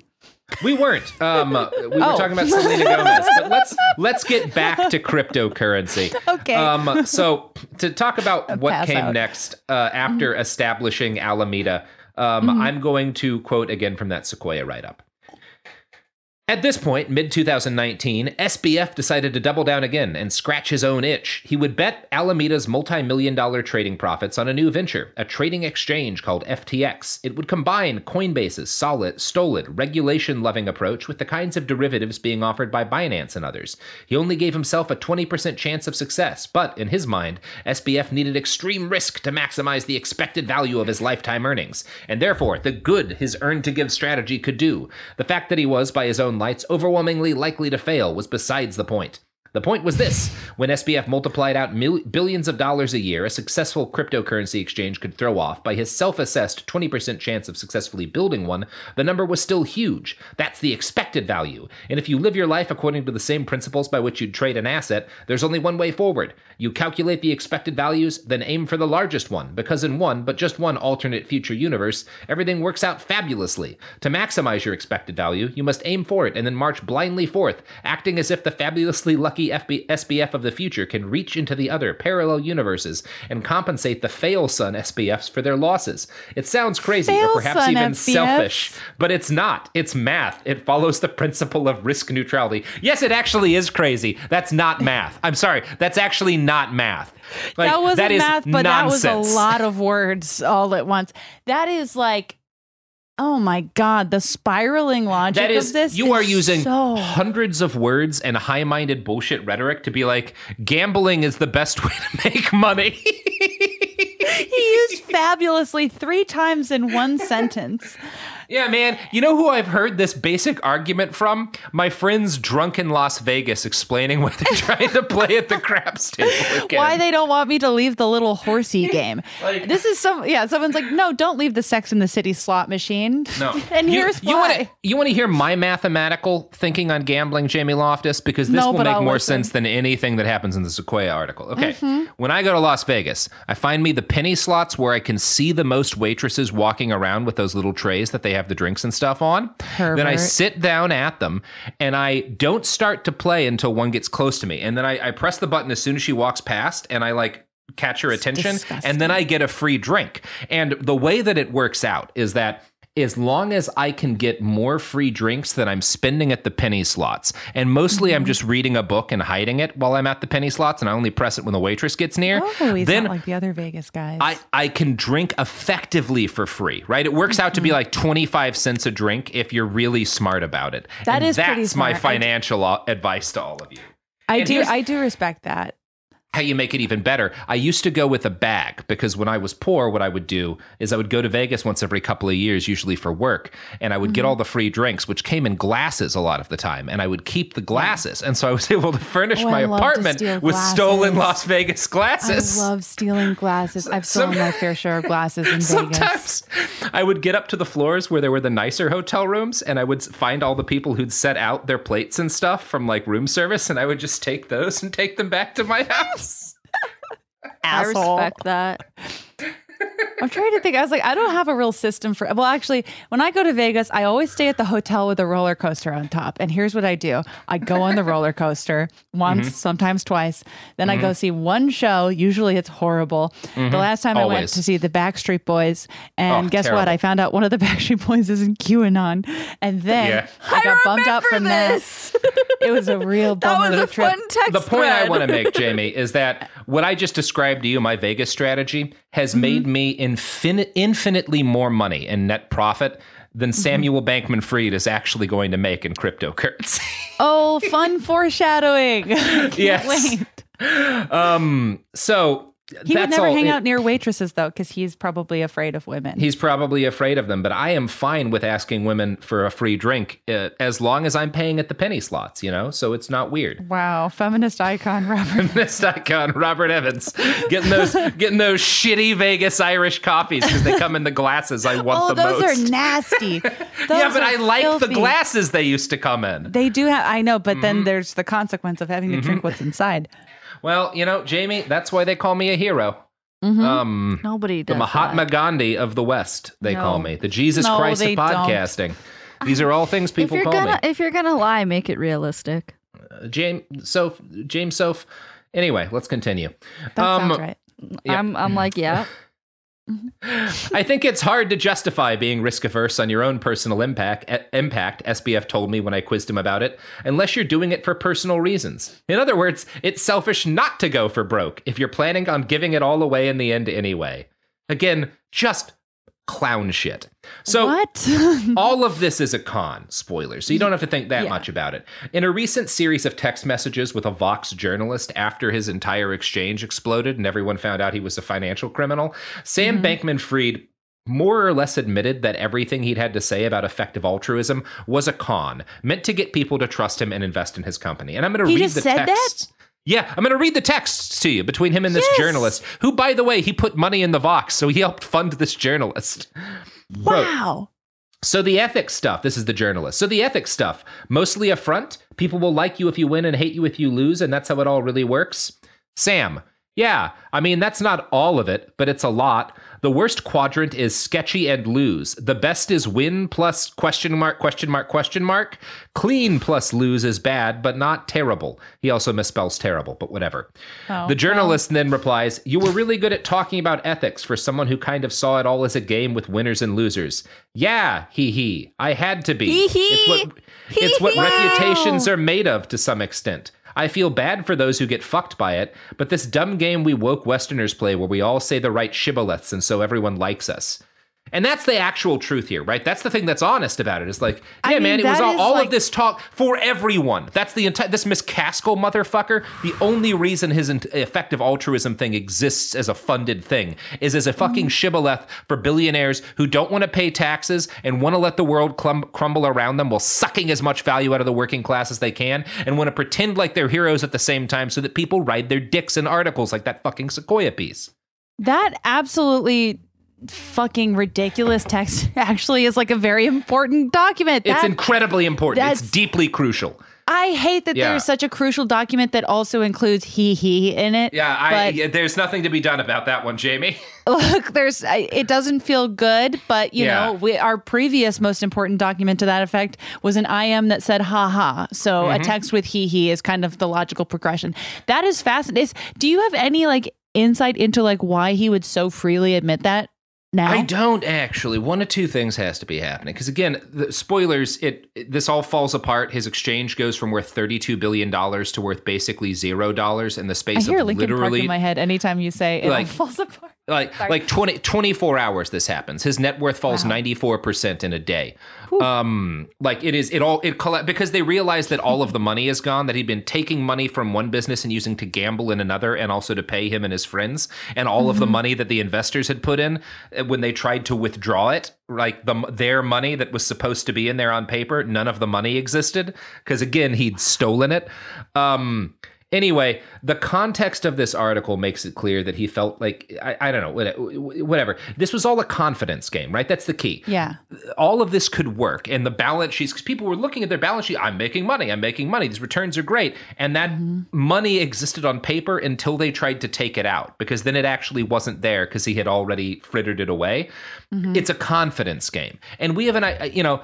Uh, that that's the way it actually worked. We also know, uh, and this is all still coming out, so I'm not going to get too much into it. But we know that he had FTX loan himself, Sam Bankman-Fried, about a billion dollars. Like his paper value was like 22 billion, but he gave himself basically a billion dollars in other people's money.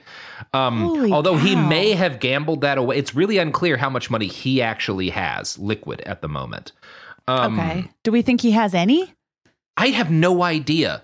Okay. Either either he was like actually a gambling addict and a narcissist and he really did lose it all, or this was a con from the beginning, knowing it would all collapse and he got as much as he could out of it and he's gonna wind up someplace without extradition, right? Like and that was the goal. Uh, if you asked me a couple years ago, I would have said it's the latter. But I feel like the last couple of years have demonstrated so often that like people are just straight up not smart and don't have a plan, and it is all a narcissist shell game. It's That's- very it, it's it's unclear Wow. at the moment. I'm going to read you some things at the end here, and, and you can kind of make your anyway, whatever. Okay. So a, after you know starting FTX, the company moves to Hong Kong and then the Bahamas, and they they use they buy these very like a 39 million dollar mansion that he lives in with his friends using FTX tokens, which is like internal cash that his company issues based on the perceived value of the company. They don't. Mm. How many rooms is that? It's a, a shitload, and and they're able to buy it because everything's like their paper on paper. They've gone from nothing to worth thirty two billion dollars in like a year or two, and Uh-huh. these these idiot like property owners in the Bahamas are like, well, clearly the best thing we could do is buy this building using the fake money they created for their own company that they tell us is worth a lot of money. This is Oh, yeah. worth Oh, yeah. Oh, yeah. it. Um, so since everything collapsed, some people that SBF had like reached out to as early investors have commented about why they didn't invest in this company in the early days. And most of them it's because like what they could see of his investments, the tens of millions that he promised to charities and the long positions in risky crypto companies didn't make sense. They would look at like the things he was buying with the company assets and the things that like he was investing in and be like, well, there's no way he could have that kind of liquidity if this is a legitimate exchange, right? He can't have that kind of cash on hand. it doesn't make ri- any sense. Rich fucking assholes always telling themselves like that. Yeah. That's funny. And, and what's funny is that like I found one of these guys who like, yeah, I didn't invest because I could tell it was a con, and then was like, but I didn't tell anybody because I didn't want to get yelled at. no, that's that's unfortunately I do see myself in I that it. Statement a little it. Bit where I was like, oh, someone might be someone might send me a rude text. Yeah, Um, I guess I won't I say anything about this. Yeah, Oh my god. um, it's what very funny. spineless, goofy bullshit. I don't know. I'll tell you one thing, Jamie. He's a spineless guy who still has his fucking money. Uh, wow, you're in love with him. That's what? Um, Wow. Yeah, Wow, you know, uh, w- whatever. It's the finance industry. They're all ghouls. So They're all ghouls.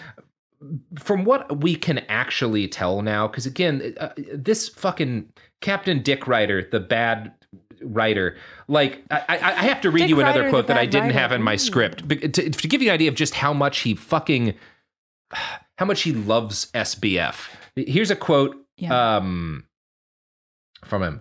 Uh, da, da, da, okay, yeah, this is this is actually Jamie.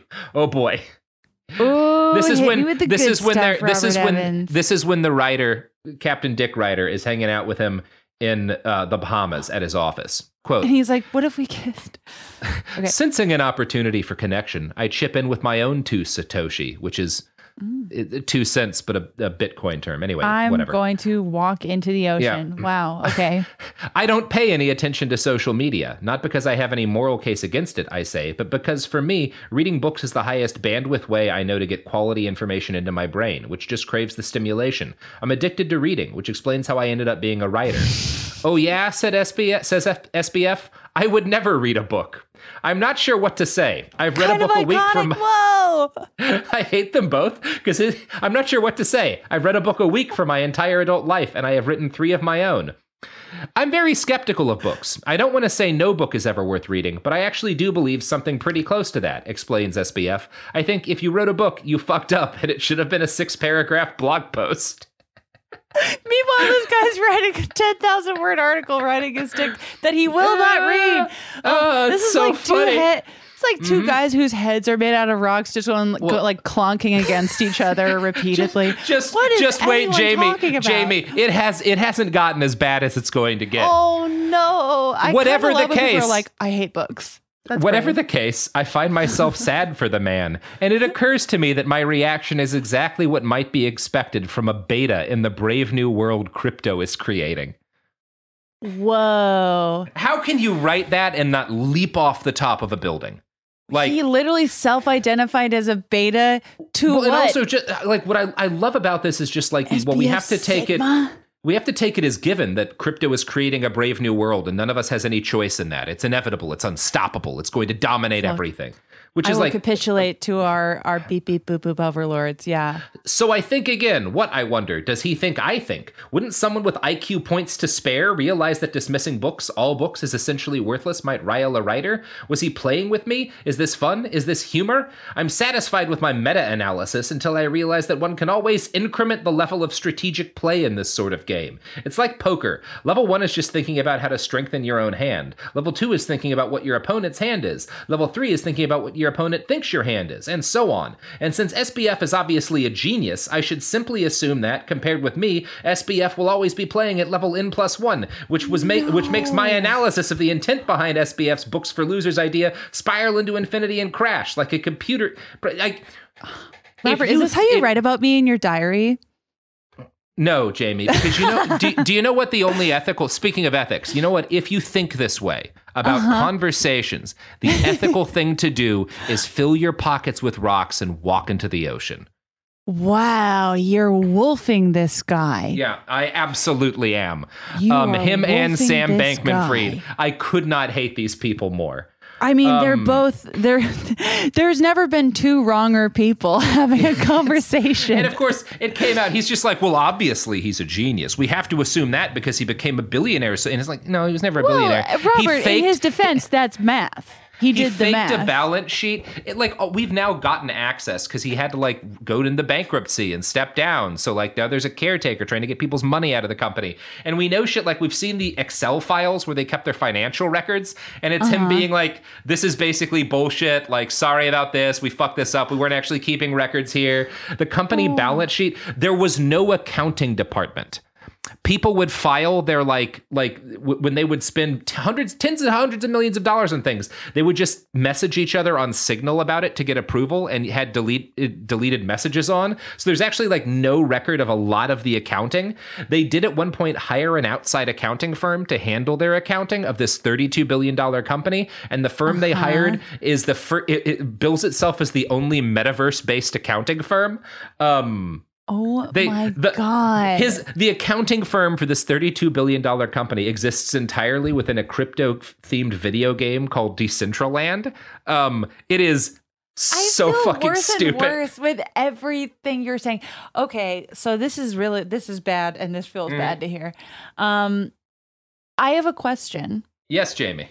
Um, who is? I guess because I am I am kind of back in in Lizzie Holmes land because that whole last I mean Mhm. like departments that should be you know taking care of shit don't even exist, which Mhm. is very Theranos adjacent uh to me.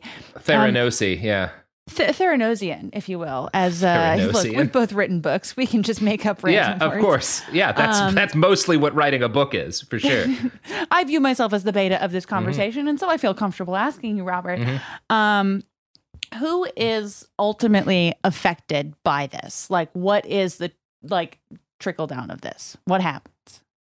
Um, Is it just other rich assholes, or it, does it affect regular? Like, does it affect people? Uh, Probably there will presumably be some. Uh, it- here's the thing, and here is why there's that lawsuit against like Larry David and all those other guys who appeared in Oh, the yeah, FTX ad. Yeah. Uh, presumably, a bunch of regular people got suckered into putting their money on FTX, and Okay, those people have probably lost some money. That Okay. said, for the most part, it's fine because most of the people who lost money are like gamblers who probably suck as much as this guy did. Um, and it's one of those things. There's just an article, I think, in Financial Times, where someone was like, actually, and I, I think they actually had a good point. We shouldn't regulate the crypto industry because if we Mm-hmm. regulate it, it will be brought in closer to the actual financial industry as it exists, and banks will put more investments into crypto, and it will get Mhm. seen as like legitimate and backed by the state. And so, when these con men destroy tens of billions of dollars overnight and cause panic in the industry, it will affect the real economy. And right now, it doesn't seem to. And like, yeah, I guess that is kind. That's not a bad point. Maybe we just let it die on its own. I don't know. Um, It seems like so- there's more. Like, we'll we'll know more. yeah. So yeah, we will continue to learn more.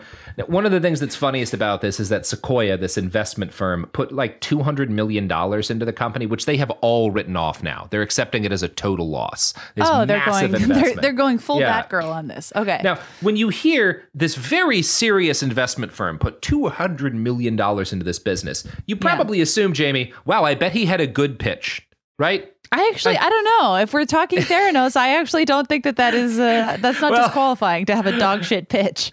You know, you know who can make this clear for us is Captain Dick Ryder. Oh, Quote, thanks.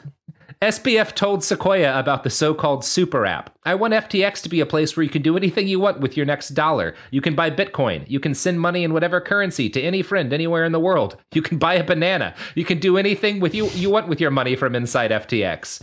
Suddenly, the chat window. An arrested development. It's also like sentence. How much Yeah, did you- a banana cost? I don't know. I feel like I can do anything I want with my debit card. Like I've never Yeah. run into a thing I wanted to buy and been like, ah, I cannot. No, how do I even I can even buy drugs with it by going to an ATM. If I were to be a person who buys drugs, which I'm not, I could go to an ATM and take out cash and purchase Support your local drug dealer and banana vendor for Mhm. crying Un- out unbelievable. loud. So he gives this banana pitch. Quote, suddenly the chat window on Sequoia's side of the Zoom lights up with partners freaking out. I love this founder, typed one partner. I am a 10 out of 10, pinged another. Yes! Exclamation point, exclamation point, exclamation point, exclaimed a third. What Sequoia was reacting to was the scale of SBF's vision. It wasn't a story about how we might use fintech in the future or crypto, crypto or a new kind of bank. It was a vision about the future of money itself with a total addressable market of every person on the entire planet. I sit 10 feet This from is- him and I I know it's these people are just I'm they are jokes. like three executives doing lines of coke and one swallowing a banana with the peel still on. They're like, "Yes!" yep. Oh my god. Okay.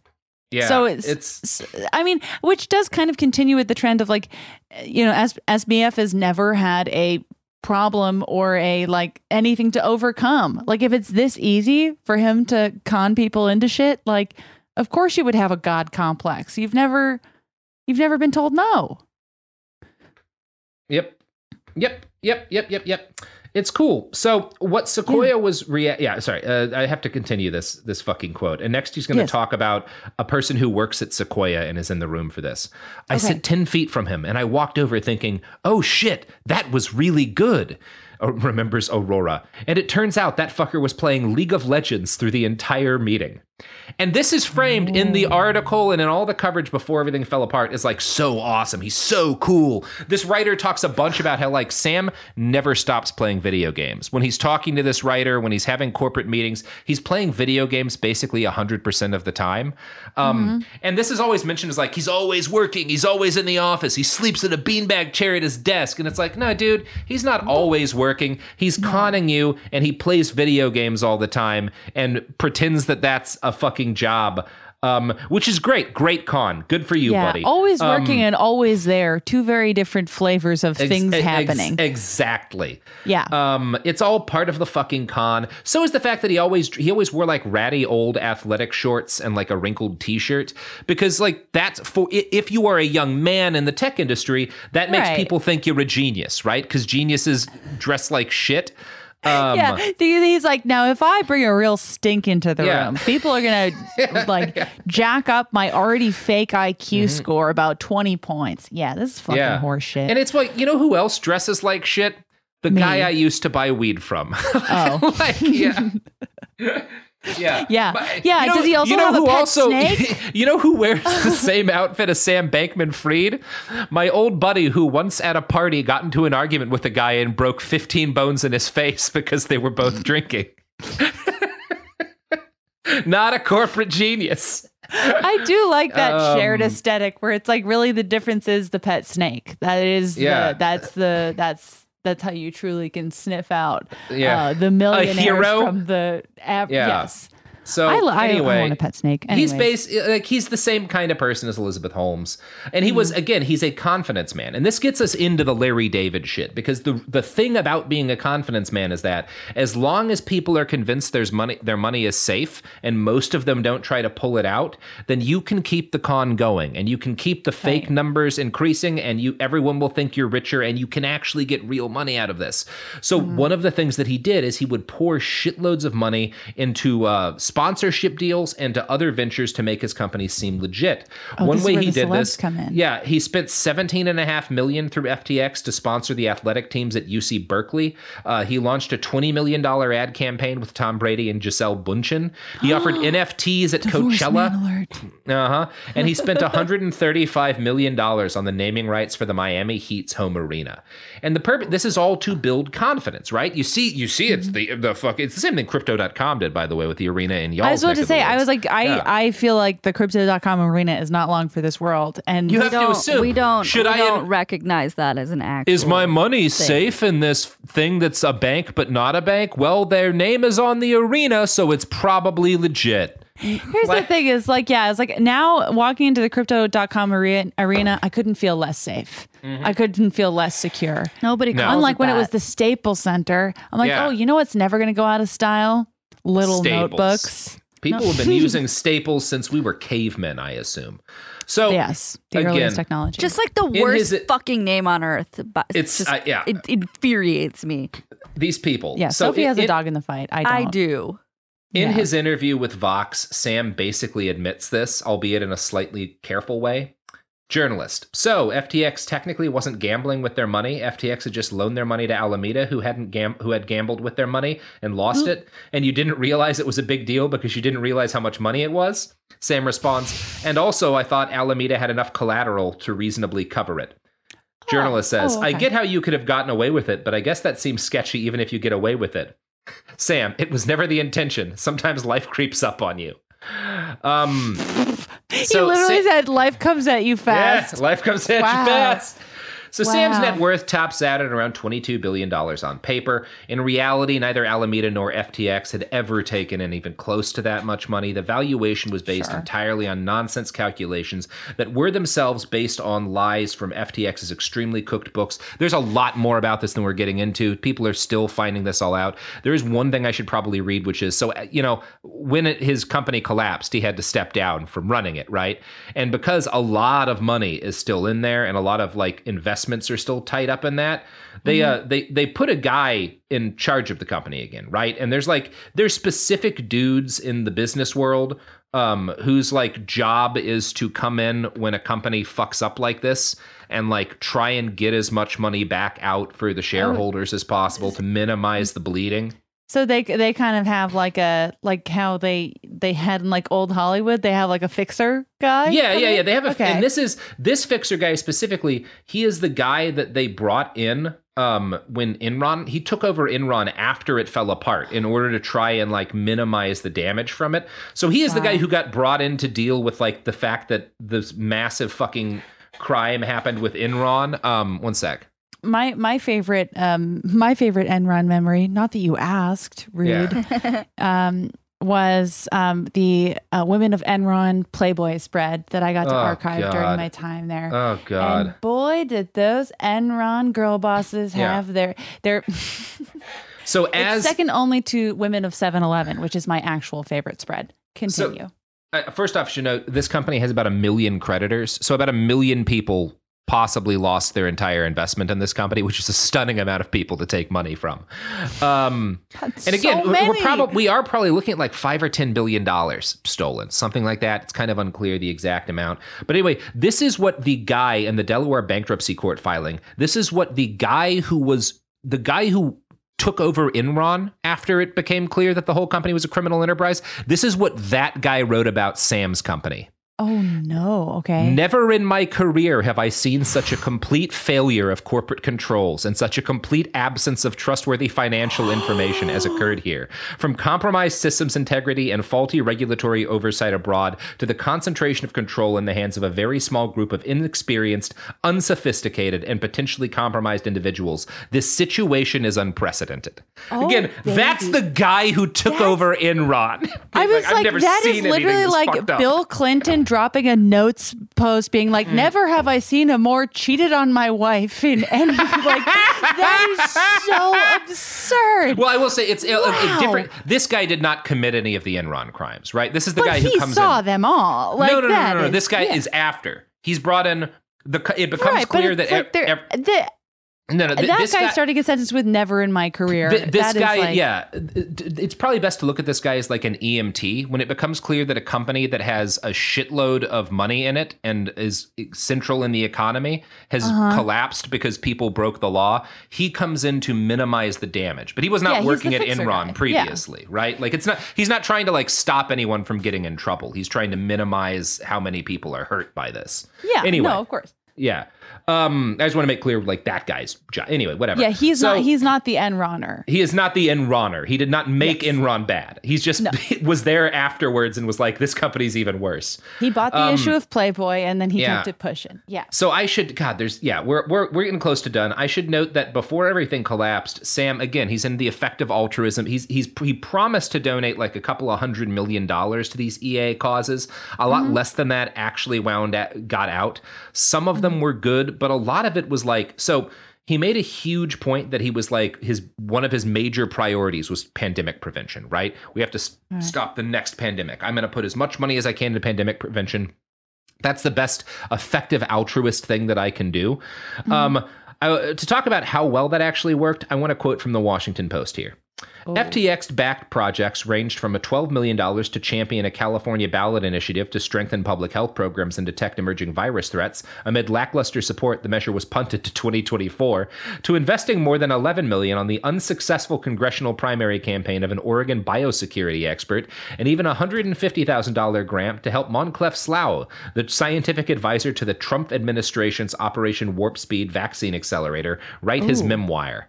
So that sounds like a giant waste of money, right? That sounds Yeah, like that sounds none like of it. of even if it was fire. like good, it sounds like it didn't. Like even if the goals were good, like well, the ballot measure failed, like it or it got punted, so it's not like it worked.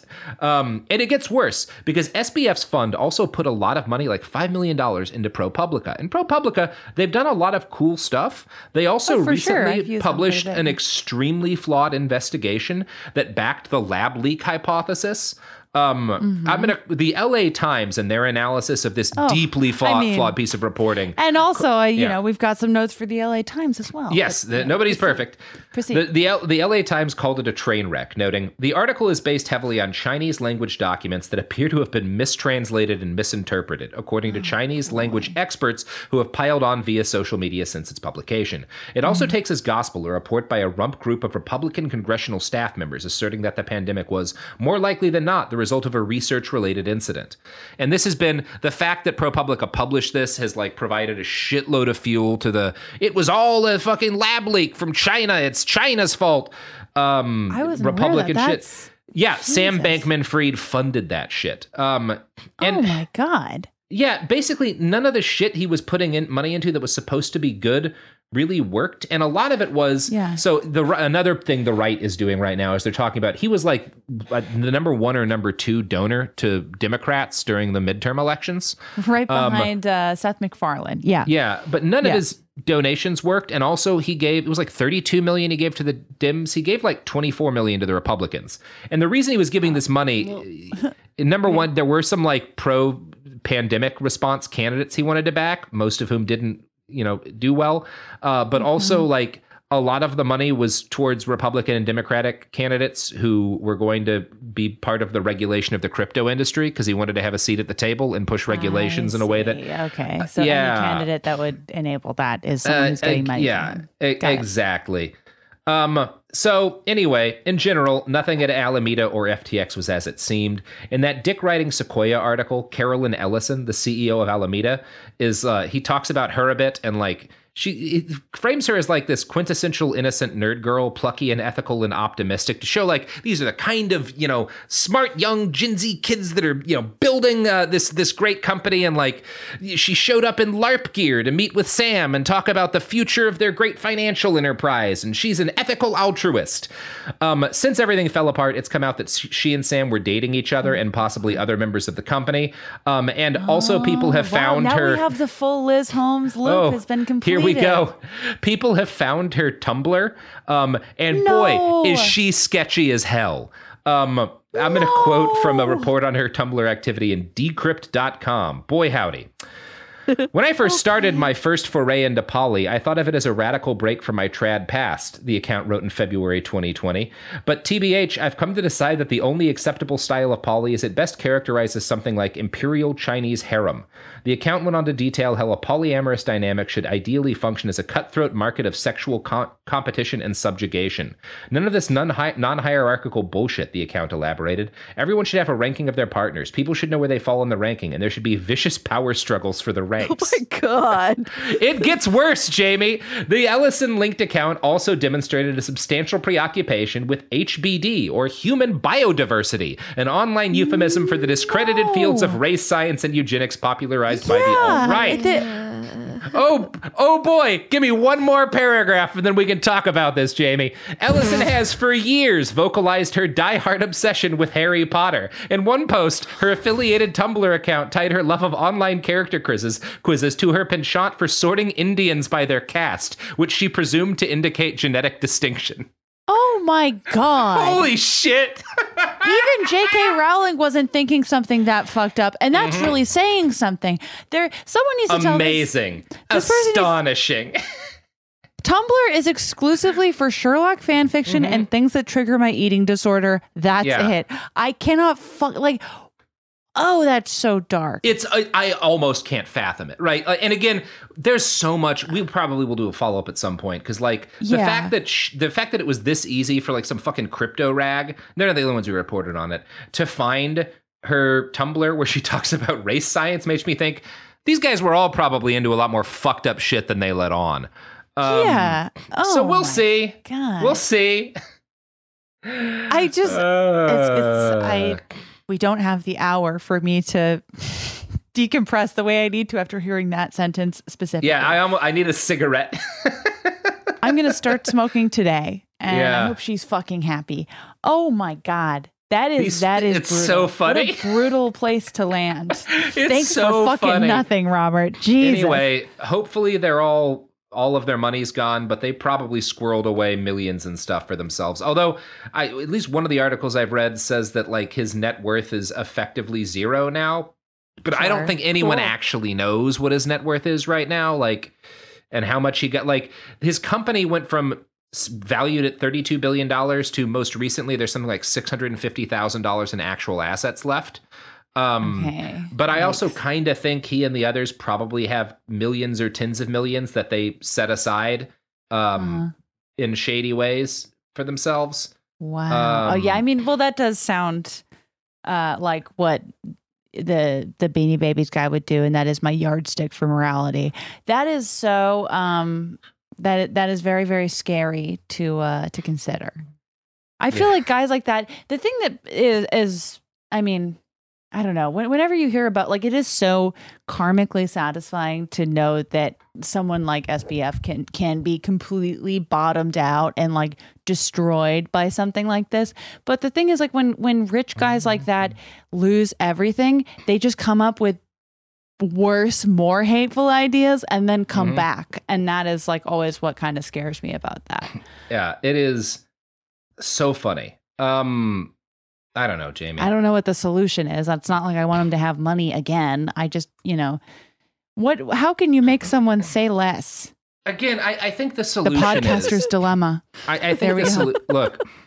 Here, here's here's where I'll land on this. You know, Okay. I, I don't think I don't think people should be thrown into cages generally unless there's literally no other way to stop them from harming folks. So, and I don't think that's the case with these people. So instead, I think the actual solution is to close from the outside all of the doors to that the the fucking rich person apartment complex they occupy in that Bahamas development. Lock it mm-hmm. from the outside and mm-hmm. once a week drop in food and necessities via a helicopter and never mm-hmm. let them leave or use the internet again. Yeah. Have them all then- just be with their friends in their in their weird little compound going increasingly insane with their Chinese harem shit. I don't know. I guess that's another kind of prison. But if we film it, we can make money. Well, but then Um, SBF might may have to face his worst fear, which is Yeah. reading a book. Yeah, I, I, I guess like like my serious answer is what do you do to people like this? Is you stop them from ever being able to have access to money again or start companies Right. again, and uh hopefully eventually they find something to do that actually helps human beings and is like uh, uh, uh, like of any kind of use. Like working at a grocery store, there's that's a real benefit. People need to get food, and people need like that's a, a respectable, honest way to make a living. Um, and if any of these people were to get a job working at a Safeway, they would be providing an infinitely greater benefit to the human race than they could ever have performed. Perhaps working a at bit more of that that ethical side of the Yeah. ethical altruism you were looking Yes, for. yes. I'll be honest, I did not come to the recording today with a solution for the prison industrial complex, but Mm-hmm. I- I, I will don't say have that it I still don't like it. um, I still don't love it. Um, yeah. Yeah, I have no solution. Um, but you know what I do have, Jamie? What? Your pluggables. No, you don't. I have those. Well, you have them, but I'm letting you have them. Oh my god. I mean, I am giving- oh, I mean, I could I'm- probably do them if nobody wants to take this job. I'll do it. I can. I'll do them. Okay. Sophie, do you want to do them? Yeah, I mean, uh, you can pre-order Jamie's book, um, and that that is linked in her Instagram bio. Um, It's true. You can follow her on Instagram at Jamie Christ Superstar, and you can follow her on Twitter at Jamie Loftus Help if Twitter's still around. Uh, she has a podcast that she co-hosts with Caitlin Durante called The Bechdel Cast. You should listen to her many limited run series, including her most recent one, which is Ghost Church. And Which Sophie produced along with the Bechdel cast and everything. Every podcast on the planet. This has now become a plug like. for me. Um, did I get everything, Jamie? Yeah, that's exactly what I would have said, except worse. Yeah. Yes. So pre Um, pre pre order uh, uh, raw dog. Oh. Yeah. Thanks, Sophie. Yeah, pre-order raw dog. If you listened to the hot dog episode of uh, Bastards and didn't like it, you did like it. Now buy the book. Yeah. Legally, you did like it. And if you Yeah. disagree with that statement, uh, we will send the CIA to kill your family. Yeah, There, and, and, that uh, and let's make sure to attribute that quote to Robert Evans specifically. There we go. and speaking of Robert Evans Uh. specifically, Robert Evans specifically, Margaret Killjoy specifically, and myself will be Mm. doing a Behind the Bastards virtual live stream show on December eighth. You can get tickets at uh, moment.co slash BTB. Love yeah. Um, also, uh, I have a Substack now because Twitter's not doing great. So That makes me so there. sad. Why? I, I like writing things. I got to write a thing last night. That's Sophie, so don't you want me to beautiful, write more things? I subscribe. It's subscribe. better for me I than being on. Twitter all the goddamn time. Yeah, you can find it at shatterzone.substack.com. Uh, go there, and I will be writing. I'll try to write something every week. Maybe I won't. Maybe all of this will will be fall apart, be lost in time like tears in the rain, or I feel like maybe you'll get a new thing from me every week. There's no way to know. Every time, half the time when I get something from someone's Substack, because I subscribe to quite a few, but every time I get a message from someone's Substack, it's always like, "I'm so sorry." I'm like, "I didn't notice. Just give me the content, and I'll see myself Yeah. out." Yeah, yeah, it's fine. It, look, we all, we, I, I don't know. I've been meaning to write more stuff uh, as opposed to just tweeting shit posts. So maybe it'll happen. Maybe it won't. There's no way to know. Perfect. Behind the Bastards is a production of Cool Zone Media. For more from Cool Zone Media, visit our website, coolzonemedia.com, or check us out on the iHeartRadio app, Apple Podcasts, or wherever you get your podcasts. Happy Pride from Tomboy X. We just dropped our Pride 24 collection. Queer founded, queer run, and creating size and gender inclusive underwear, swimwear, and loungewear for all bodies so you feel comfortable in your own skin. Visit tomboyx.com to shop. Trinity School of Natural Health can help you be part of the fast growing health and wellness industry. With an education that empowers communities, Trinity grads can change lives by applying natural health principles and techniques in holistic practices or stores selling nourishing health products. Offering 19 online programs that fit your busy schedule, you'll get training to help turn your passion into a career. Enroll today at trinityschool.org. That's trinityschool.org. Right here, right now. Find your beautiful new floor at Rite Rug Flooring. Choose from thousands of in stock styles, ready for next day installation, and all backed by the right price guarantee. Visit riterug.com. That's R I T E R U G.com today to schedule a free in home estimate or to find a location near you. 24 month financing is available with approved credit. For 90 years, we've been right here, right now. Rite Rug Flooring. Top Thrill 2 is like no other course. Two 420 foot vertical speedways, three launches. All right, let's talk strategy. Copy that, driver. Go for maximum acceleration off the start. Roger that. You've got a short straightaway to push from 0 to 74 on the first vertical speedway. And what about the rollback? Rollback will set you up for an explosive reverse climb 420 feet in the sky so you reach 0 G's in total weightlessness. 420 feet of straight up speed. Let's get it. Top Thrill 2, the world's tallest and fastest triple launch strata coaster. Get your tickets at cedarpoint.com.